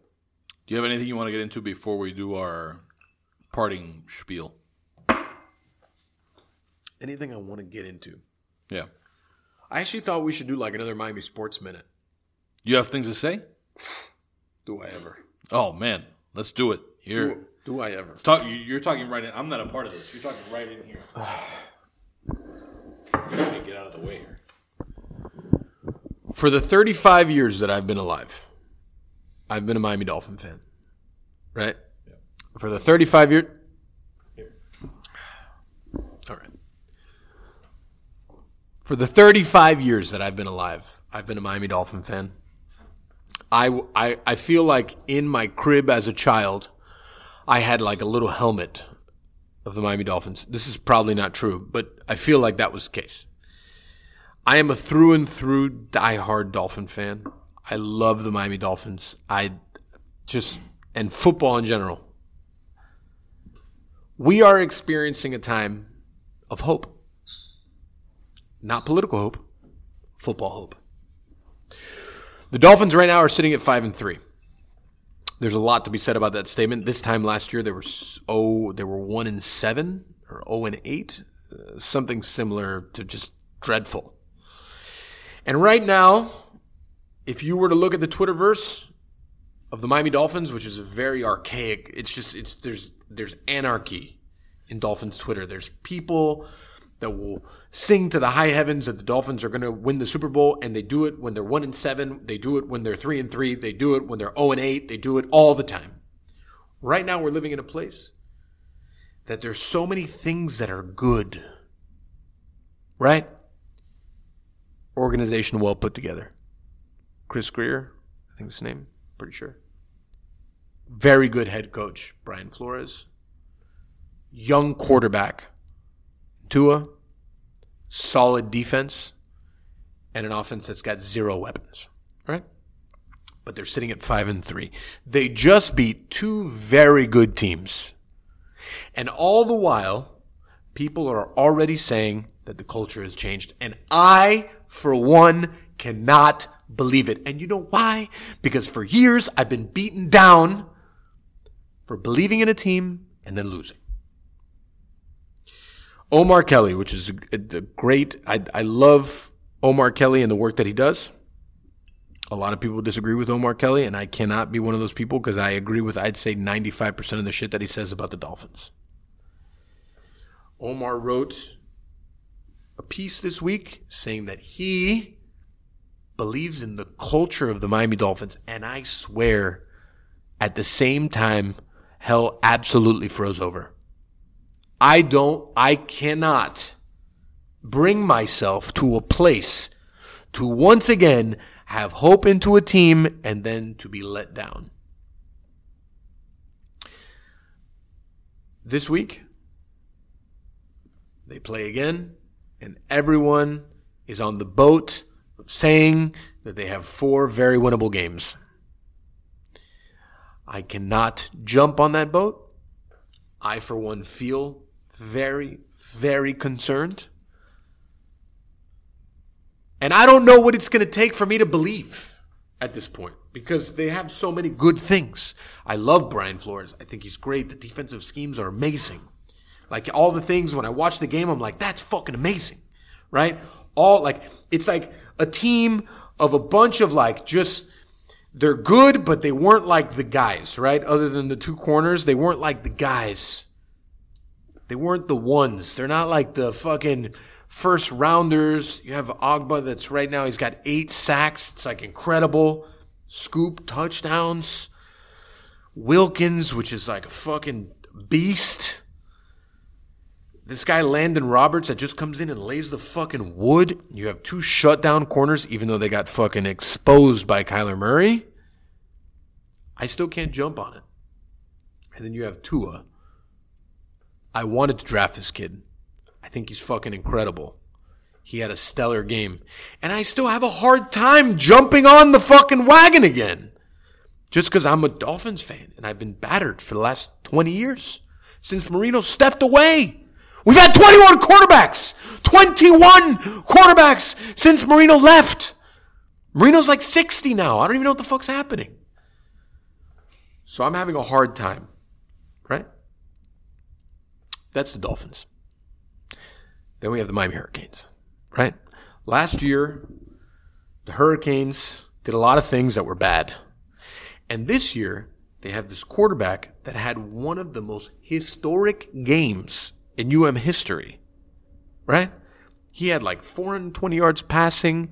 He had 100 yards on the ground. He threw for five touchdowns. It was incredible. They were playing NC State. Again, it's one of those things I want to believe, but I am just I just don't know. I was I was the Hurricanes, you know, when they threw that flag against Ohio State, everything changed. Ever since then, everything has changed. Everything's been different. So I don't know. I'm still playing the wait and see. And then now, information from the NBA three days ago, the Heat go back to playing basketball on December 22nd. 45 days of rest. And then the biggest insult that I've ever seen by the NBA, Adam Silver, you and all of your fucking cronies, you, all of you, right? The Christmas Day game is the Lakers versus Golden State. We were just in the NBA Finals, man. So in Golden State, the entire team didn't play last year. So then now, instead of that, we have, instead of the Heat, because we were in the finals, the Miami Heat made it to the finals. I don't know if you guys realize that. We made it to the finals. Okay? Instead of a finals rematch, we were disrespected, and it's Golden State versus the Lakers, which LeBron won't play till the end of January. I don't know if you guys know that because he makes his own schedule. I don't know if you've ever realized he does whatever the fuck he wants. So then there's that. And then our expansion team in soccer made it to the fucking playoffs. And then the Marlins also made it to the playoffs. So I'm in a weird place because I don't know, I don't, I have trust issues with Miami sports. I'm a real Miami sports fan and I have trust issues with all of them. So that's where we're going to leave this. And that was your sports minute with, with Mike Beltran. Uh, I'm gonna go ahead and. Do you have a recommendation or? I'm going to recommend Star Trek Discovery on CBS. I've been watching a little bit of that because of my mom. It's actually, ex- uh, I am a Trekkie, Yeah. big time.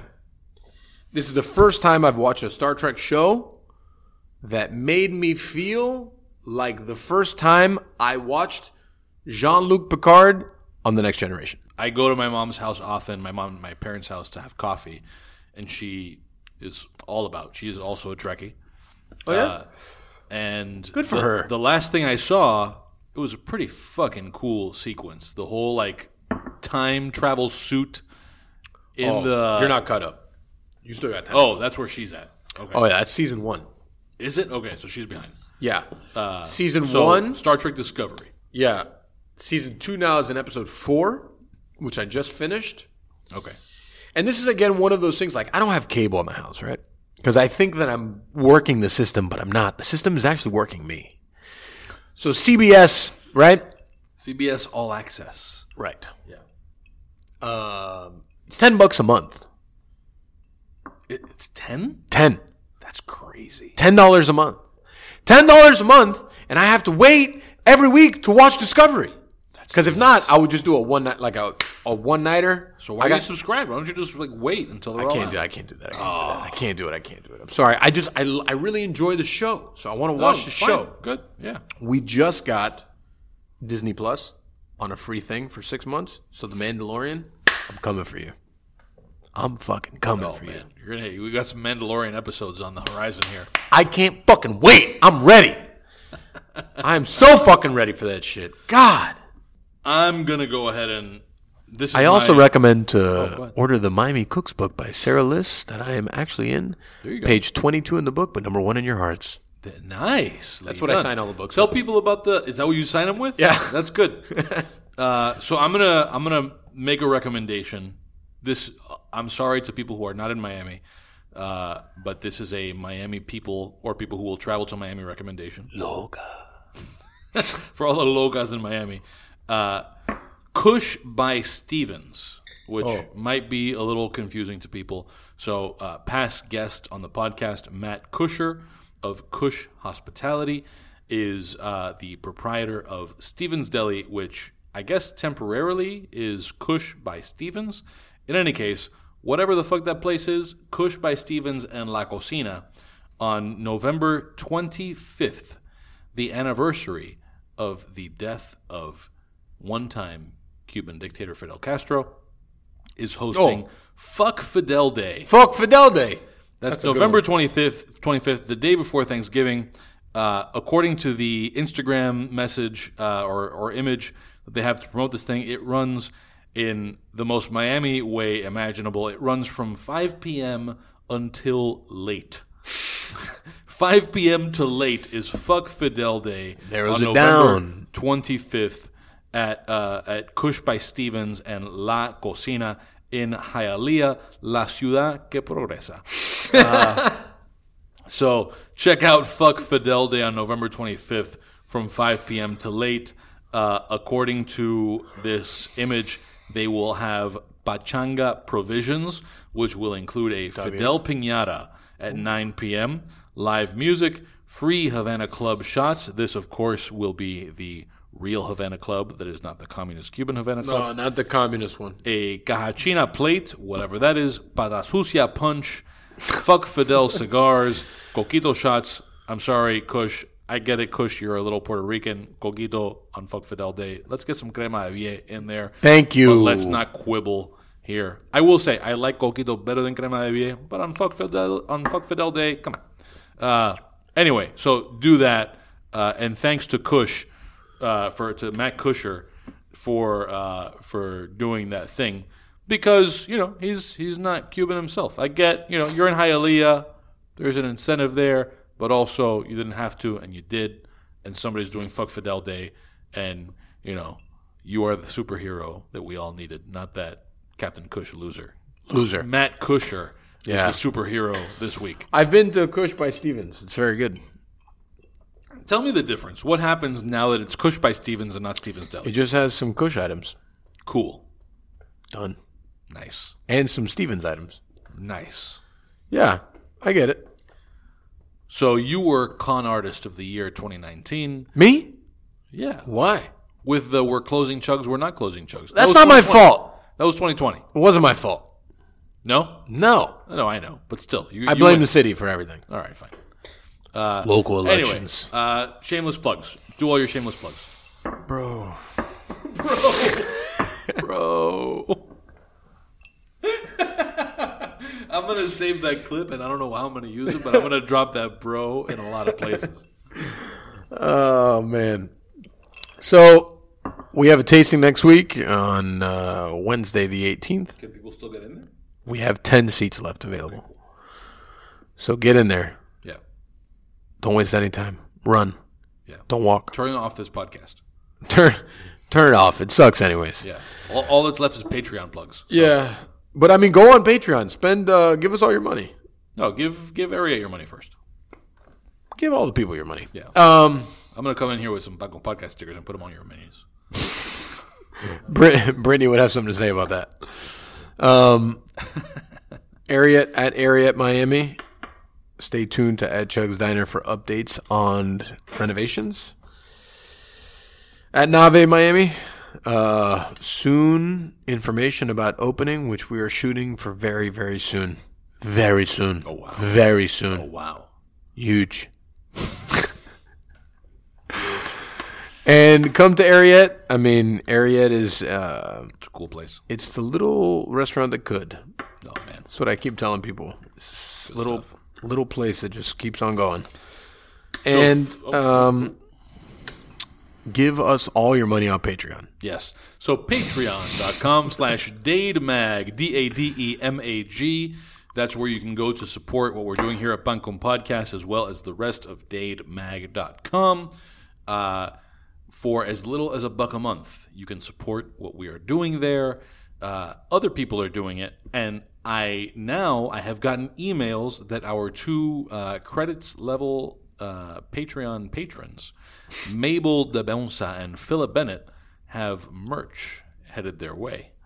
Uh, I think they're each getting a mug. So Wow. yes, Mabel has uh she has an uh, she has an issue with you, no? She has an issue with me. Yeah, didn't we? Wasn't there a little? Uh, your, I mean, your happened? Facebook is always lit up with things, but Oh, Mabel. Uh, uh, first of all, okay. first of all, let me. If you ever want a good time, You know for a Mabel- good time, go to Nicholas Jimenez on Facebook. you know where Mabel Mabel has a problem with you Why? because you call her Mabel and not Mabel. Mabel. Mabel de Bonsa. Yeah. Mabel de Bonsa and I do not see eye to eye on uh, politics sometimes, but Mabel de Bonsa and I both see eye to eye on how to say Mabel de Bonsa. Mabel. Mabel. Done. So thank you very much, Mabelita. the mug is on the way to you. In fact, maybe, maybe not. Uh, it could also be a tote bag. I don't have time to check my email right now to We're confirm. not sure. Yeah, uh, but anyway, Tote bags are cool. Hey, you know, you Put gotta- your groceries in there. Put your groceries in there. Everybody knows where your kale, you know, uh, is going to a supporter of Pan Con Podcast. Uh, dademag.com for all of the Dademag things. Dademag.com slash Pan Con Podcast for all of that stuff. Leave us reviews. You can leave reviews on Apple Podcasts. Tell And me I suck. I encourage people to say you suck. Tell them- leave tell one star reviews specifically saying Mike sucks. That's right. And leave five star reviews saying Nick and Company is your favorite part of the show. Right. Uh, Facebook page also that's a place you can leave reviews if you're not an Apple Podcast Facebook. person. So shout out all the Facebook. all my fa- all my fellow Android people. Uh, Spotify also doesn't have a review function, so if you're a spot if you're an anything but Apple person, go to Facebook and leave your review there.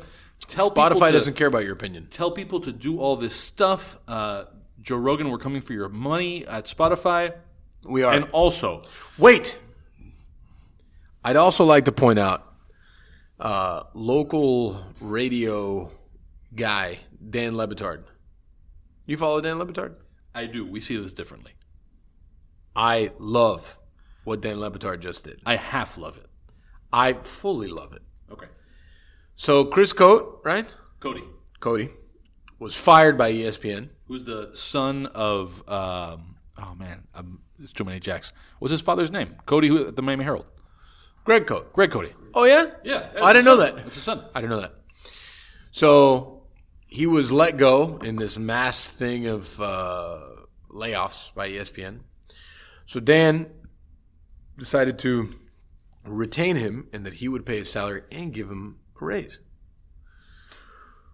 which I found admirable. Yes. I like Dan Le Batard a lot. I think uh, I've read a lot of Dan Le Batard's things. I think they're incredible. I listened to his show for a long time. I don't listen to radio anymore. I only listen to podcasts, especially Pan Con podcasts. It's amazing. Um, You don't listen to this podcast. I don't. I don't. I hate. I hate the the sound of my own voice. Um, but I thought that that was very cool. I agree. The, w- when I say that I half What's the half that doesn't? Let's go I with don't- the I- anarchist I, side. I- no, it's not an anarchist issue. Uh, maybe it is a little bit. Um, for sure. Is. what, what I don't like is the. I can appreciate Dan's beef that they didn't let him know it was going to happen. Right. But at the end of the day, there's a certain element of it that's like, put yourself. We're talking about a company, right? And, and there was a lot of, uh, the, um, I think it might have even been in Dan's in Dan Le Batard's statement about it, where like you know, there's a humanity and this, that, and the other thing. You know as well as anybody, like at some point, yeah, there's a humanity, and there's also the reality of like business viability of keeping. Yeah, I get it. And so I think that if it had just been like, listen, the circumstances suck, there's layoffs, I'm going to keep this guy on because he's that important to our show, and that's the statement I'm making. I would be 100% on board with it. When you get into like the demonizing these people as if they're inhuman for having laid a guy off, like, dude, there were layoffs, and Yeah, but I mean, you know, I mean, if you've listened to Le Batard long enough, I mean, there's just certain ways that he says things. I get it, but but but I think it's part like there's certain ways that he says things, and they reflect certain ways that he, I assume, right? If his if the way he says things is a reflection of how he sees the world, I don't share that view. That, Sure. That this was an issue of humanity. I think there's also a humanity to okay, well, if you keep Chris Cote on, then other people have to feel the effect of his being on, and if it's not But him, it's somebody else. So- Fundamentally, I- which is correct, I as a business owner, I agree with you. The guy on the show did not need to do what he did. Right? No, no, I agree. I, I, I can appreciate Dan's keeping Chris on because Chris was such an asset, and because they felt he was part of a family, and and honestly, like as a fan of the show, Chris Cote really did bring something to the show. But at the end of the day, there were going to be X number of layoffs at ESPN, and if it hadn't been Chris Cote, it would have been somebody else. Who, even if that somebody else wasn't public, because we all know Chris Cote because that uh, what he what is called the shipping container of frightened refugees is so public. But there's other people that in their show, even if the listeners and viewers don't know it, are part of a family too. Yeah. And it would have been somebody else. So I very much appreciate Dan's. Uh, and I'm like if I'm his fucking friend, calling him by Dan. Dan Le Batard. Call it Mr. Le Batard. I appreciate Mr. Senor Le Batard's Lebitard. you know, looking out for this guy and saying like he's integral to what we do. I could do without some of the like, you know, I would have appealed to their humanity because if it hadn't been Chris Cote, it would have been somebody else, and then where's the humanity there? But the problem with business is that usually you miss humanity. I disagree. That's fine. But as as a business owner, I can tell you that sometimes there's been decisions that I've made that I feel outside of myself. So like I understand saying that it's uh, you're lacking humanity. Some people could see it that way. They could perceive it that way. They don't know like do I think that the big wigs at ESPN have the same feelings that I do? I don't think so. Fundamentally, I just don't think so. I've had to sit across the table from people that I care about very dearly and uh, that I've known for over a decade, and I've had to let them go. Yeah. That I feel in that moment that I've lost a piece of my humanity because I feel morally obligated to that person about trying to help them create this livelihood of life. So I understand that statement. Now, again, me, little restaurant company, in comparison to ESPN, is vastly different. So I get the statement. ESPN, maybe they do feel it. Maybe they don't. I don't know. But I know for me, when I've sat in that chair and made that decision, I do feel a part of me just hurt. So and That's humanity. And, and that's the thing, I think. But but to I, I don't know that we're disagreeing all that much. I think that humanity includes having to make those difficult decisions where somebody has to get cut out. Yeah. And the humanity is in how that impacts you. And I, I, I don't doubt. Now, at ESPN, there's layers. In the same way that here, there's a certain amount of layers. Like there, uh, and this is not. This is just a part of human nature. Like when the decision is closer to you, you feel it on it in a different way. So if there are people in this company, in your company, that you deal with more frequently than other people, and because you're a human being, if you had to have that conversation with somebody you dealt with less, you'd feel it differently than somebody you dealt with more. No. It's a small company. Right. So it's different degrees. But sure. like, but this is what I'm saying. But somebody- ESPN and me are different. So my point is, somebody at ESPN, if Dan Le Batard had, if he was presented with the option of like, should it be Chris Cote or somebody else, he's going to say no. Chris Cote stays, and somebody else I don't know goes. That's humanity too, and I think there's a certain amount of like recognizing that we, and this this ties in perfectly with so much of the rest of what we've been talking about, like it's never going to be perfect and you're gonna there, there's this is where the the pr- the pragmatic and the human sort of intersect. But acknowledging that your emotions intersect with the pragmatic doesn't mean that you're being an asshole. It means that you're confronting reality hmm. you know in the same way that like you're not being less human because you let somebody go. You're letting somebody go because it's necessary for everyone else being okay and you're making a difficult judgment call. It, the fact that it hurts makes it more human not less human part of the job of an owner, a business owner, a person who directs a business, whatever, is letting people go. right And I think what I've often told younger, and you know, when I say younger, it doesn't need to be by like numeric age. It needs to be how long you've been in a position. What I often tell younger people is that you need to get over that hump to understand that you have to let people go eventually. Now, you don't have to not feel an emotion towards it, but you need to understand that it needs to get done, right? sure Now, how that affects you as a human being is totally different. I've let people go and it hurts. I've let people go and I've sat with it for weeks or months. I've um, done all kinds of things. But again, I'm not ESPN, right? Like I don't. I uh, the connection I have. I try to make sure I know everyone's name. I try to make sure I say hello to everyone when they're in the building. I try to make sure that every single person matters to me, whether they've been here for 10 minutes or fucking 10 months or 10 years. So, and I hope I never lose that connection. And there's a lot of thing, a lot of people would differ and disagree with me that no, but you can't be that connected. But if I'm not that connected, then it's not really my company. So, you know, I, I mean, the human aspect of it and the demonizing, if you will, of the people at the top will always happen. that's all i mean that's all i'm saying Yeah, it will. It will always happen. The the person who fired someone else, whether it be uh, like for a good reason, Cote wasn't on purpose. I mean, well, I don't it think was, it was a layoff it was a, right. a cost Um, thing Even if you know that that person should be fired, I think if you're a good boss, you know that person intimately, at least fairly intimately, and you know what that the ramifications of that does for somebody. And I, and I will say, uh, kind of, you know, going back to things that I appreciate about Dan Le Batard, and this is just me fucking talking shit as a, the same way that you are as a fan, as a listener, is I hear that show and I hear the kind of place that I would want to work in a Yeah, lot yeah. of ways. You know what I mean? For sure. And, and that I have worked in the past. Like I've been very fortunate with the places that I work. Um, so so I can appreciate that, and I wouldn't even say it's probably not even fair to say that I'm half on board. I'm like 75 percent on board. It was just that little touch there that was like, eh, I, I don't need to Yeah, I make mean- anybody the bad guy. Like it was just a shitty situation. Well, you, don't like up. you don't like making anyone the bad guy though. That's not true. There are a lot of bad guys. Yeah, I mean, you know, but a lot of people that uh, a lot of things that other people would consider bad guys, you don't like to make them the bad guy. Yeah, but that's just Uber I, Eats. I have different bad guys. The evil empire. I don't Ghost think, Kitchens. I don't. I don't think they're the bad Equal guys. evil I empire. don't think they're the bad guys. Yeah, I mean, I think that they're the bad guys.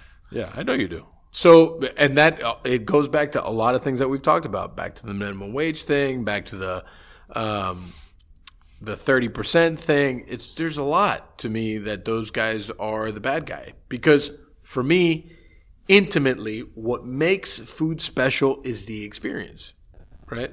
Sure. I know this is a different tangent, but that's why they're they are thinking that the experience is not important. The experience can be boxed up and sent. The experience does not matter. What was the last time you were at a drive-through? Ma- for me? Oh man, it's been a while. Drive through. What was the last time you? Okay, what was the last time that you ate food that came from a drive-through? Um, it's been a while. How long is a while? A good amount of time. What's a good amount of time? I don't know. Matter of months, years, weeks? No months, months, but several, several months. Did it fulfill some kind of a need for you Um, or a desire? it depends. If I'm super stoned, I mean, a lot of things fill the void. Okay. Yeah. So Hot po- pockets, bagel I'm- bites. All I'm getting at here is that there's a demand. It fulfills some kind of a demand. uh-huh. You had a demand for food that came from a drive-through. You didn't sit somewhere and have a an interaction with human beings who brought you this food and crafted whatever the fuck. So all I'm saying is that if the if the market Are you relating like drive-throughs to Uber Eats?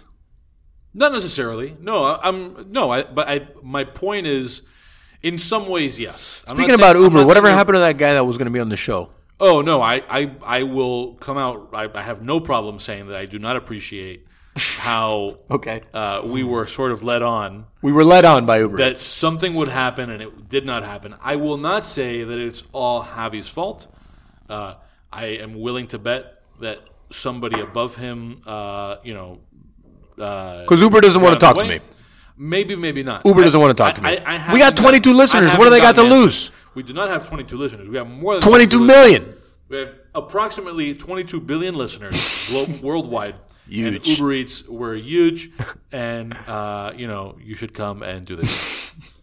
they don't want to talk to us. I don't know, but They don't want to talk to us. in to any us. case, my point is just that. I Why don't they want to talk to us? I don't know, man. But my point is that I don't see Losers. I don't see these people as evil empires because I think that they're fulfilling a demand, and I think that. Uh, and this is a whole other podcast. I think we could easily do a podcast just about this, and I would love to really because we've never really like dug in and picked your brain on this exclusively for an hour.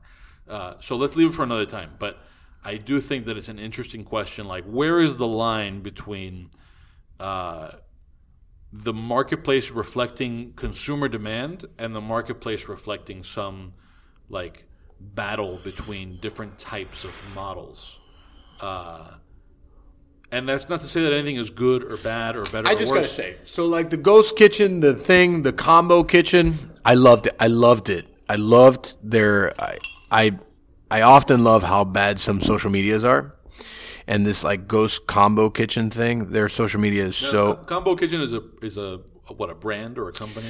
combo kitchen is a thing, right? What does that mean? let me i'm going to put it in a context it's a thing that what they do is they create i believe a commissary kitchen style thing that has that houses several concepts so that they can be fed out through third party delivery systems. Right? Okay. so the miami herald just wrote a thing. They've been writing a lot of things but they wrote a thing about this. And the photo of that struck me a lot. And I actually sat and stared at that I photo saw it. Yeah. for like 10 minutes. And it looked like a scene out of like a sci fi film, right? I disagree, but That's fine.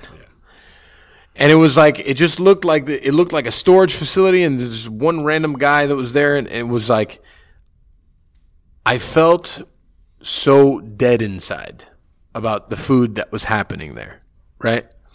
Because it's, and this is what I mean. I'm an interesting business owner, right? Because I'm gonna make that one of the, the quote graphics. Yeah. Instagram. I am an interesting business owner. I, So- I am because like for me, not everything has to do about dollars and cents. For me, No, but I think that's a lot of people. Yeah, no, I'm sure there's a lot of other interesting business owners. I mean, in some ways, I'm an inter- by that standard, I'm an interesting business. I know we've turned down several ads for other people that aren't Croqueta doorstops because Croqueta doorstop is nationwide. That's right. So I am, uh, to put it in dining terms, eating a cable. because, because of these uh, some of the shit. right. Yeah. So I look at that and I feel uh, soulless. I feel like there's no love and there's no passion. And then there's the equal, there's the little voice in the room. But it's giving an opportunity for someone that doesn't have a brick and mortar, lo whatever.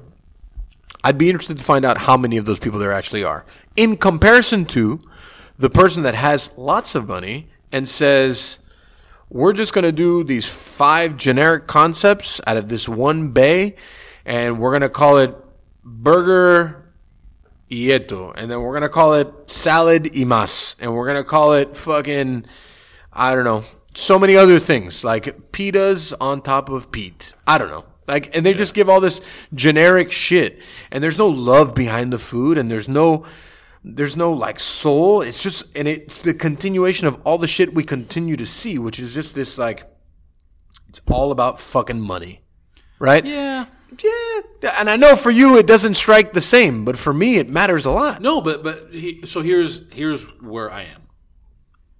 I I think I see it in many ways similar to how you see it. I disagree that it's necessarily true that there isn't soul. Here's here's an example. We have talked about the uh, Domino's thin crust. You happen to like the Domino's thin crust. If I put- like Domino's thin crust. If I put a Domino's thin crust in front of you, you'll eat the fuck out of it. I'll crush it. Hawaiian Now, with my man Matt. if Matt somebody came Hinckley. around, if because Hawaiian of one of these, for if- president. if because of one of these ghost kitchen whatevers, right? Because I think Combo Kitchen is a particular company in the ghost kitchen space. My favorite. Okay, go on. So, if it's because of one of these things that somebody else comes along and they're able to make their product available to somebody who would otherwise be eating Domino's thin crust, uh-huh. is there less soul there than the alternative? Have they brought less of that, whatever you want to call it, to that diner's experience? That now they have an alternative to Domino's?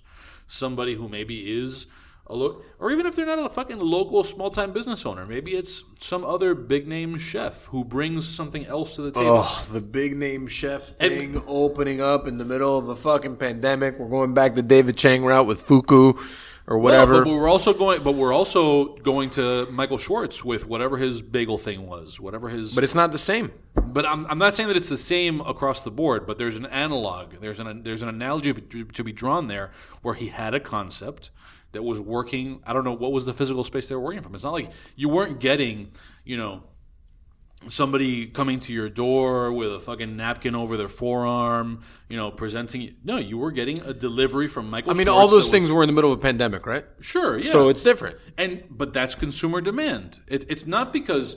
The, the market the, the providers were adjusting to the market demand. Not Are you ready to live in a world that restaurant spaces don't exist?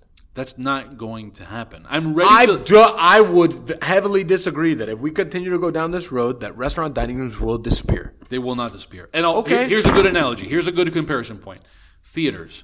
Theaters will not disappear. There are some theater experiences that just make sense in a theater. And IMAX. there are other theater experiences, and there are other theater experiences that do not make sense in a theater. And so now what you have is a shift in the market where there's a demand for in theater films where the consumer has a sense of like this is a movie you got to go see in person.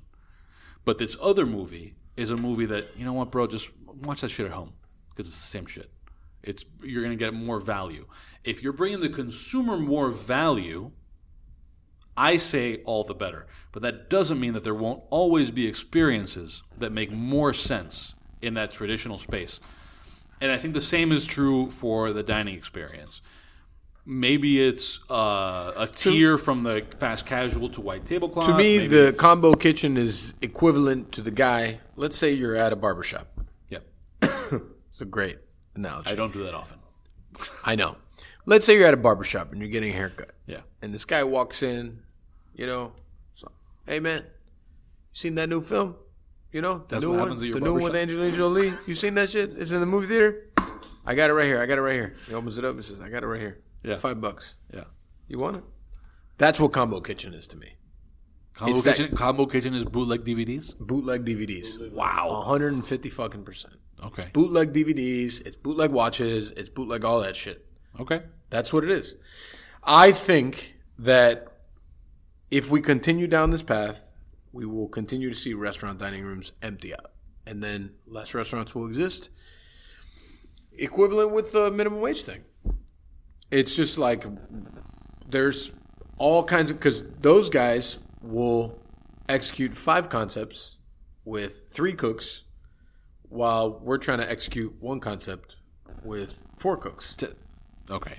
Like I said, I think this deserves its own whole show, so I'm not going to go down that road. It, uh, you know, This is because the the equating it to the minimum wage thing is, I have a hard time wrapping my head around how those two things are equivalent. A hundred and fifty percent. How do you not figure if you're able to pump out five generic concepts Uh-huh. out of one small space, and you're paying those four guys fifteen bucks an hour or eighteen bucks an hour, whatever you're paying them, Sure, yeah. right? In comparison to now, I'm putting you in a dining room Uh huh. with four cooks trying to equate the nice fancy food or whatever the fuck it may be, plus servers and runners and bartenders and Yeah, managers yeah. and so- it's the same thing. Those two things right now you have found you have found yourself a loophole.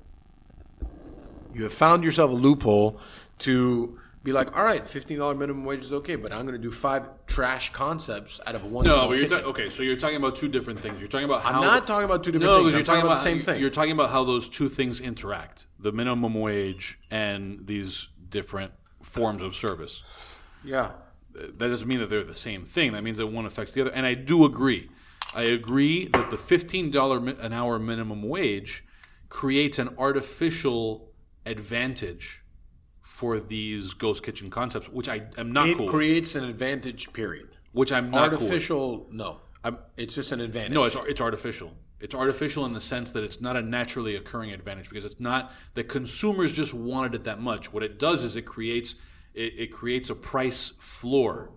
It creates a floor where you have to do X in order for it to make sense. Sure. It's artificial. It's it's not a naturally occurring thing where like the market just really wanted ghost kitchens. No, what what the market wanted was X, and then the fifteen dollars. So it's two different things. I, I will say. Uh, yeah, I, I lost my train of thought here. shocked. But but no, but I, I, I don't think they're the same thing. I think they interact, and I don't like when there's an artificial, uh, a perversion of of that market, where there's a demand for X, and then the fifteen dollar an hour minimum wage comes in, and X becomes unfeasible. Because I do think that there is a, a number of people who want to have a certain experience and then if they are priced out of that experience, they will settle for something else. And that creates an artificial demand for the ghost kitchens. The ghost kitchens do benefit from the bullshit of of those perversions of the market. But it's not but but I but I don't blame the ghost kitchens. I blame the people who allowed that to happen in the first place. yeah, I do too. What I love about the combo kitchen the most is their um, social media and their use of it, and Okay. I haven't how- looked at a lot of it. Oh yeah, just how they backed. They went political from day one. They backed certain people politically. Oh, we talked about this a little bit. Yeah, and they did like these trash forums, like the the Trailblazers of the community, which of which were fucking terrible. GMCVB people, fucking. Were you not invited as a trailblazer? I and I would decline. I would if I if if they would have invited me, I would have just talked shit about them the entire time. Welcome to Pan Con Trailblazing Yeah. with Um. I the moderator was a real estate person. One of the people was a per, VB person, which knows nothing about restaurants. Yeah. Um, there was only one decent person on that panel, which represented the bars in Wynwood. Yeah. We did this whole thing. French so guy, I don't remember his name, but uh, I was on a call with him with Carlos Gimenez, which somehow won a Congress seat, and um, uh, he actually had a lot of good things to say. On that call. Anyways, I think that's a good way to wrap That's this motherfucker up. Where we Um, end. Thank you for listening to Pan Con Podcast. This has been a real fucked up episode. I think if you just turned it on, turn it off. Go ahead and turn it off. If you just turned it on, turn it off. I don't know what the fuck we just did here, but I think this was absolutely an aberration, and I think we should just. to, to borrow from one of Carluba and my favorite podcasters, uh, this has been Michael Beltran, and so have you. I don't know what that means, but okay. Welcome. Loca.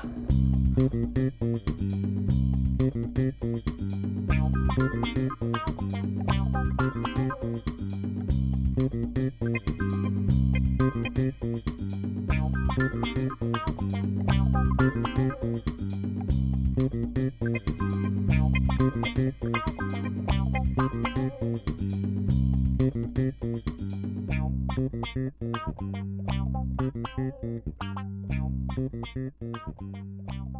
you.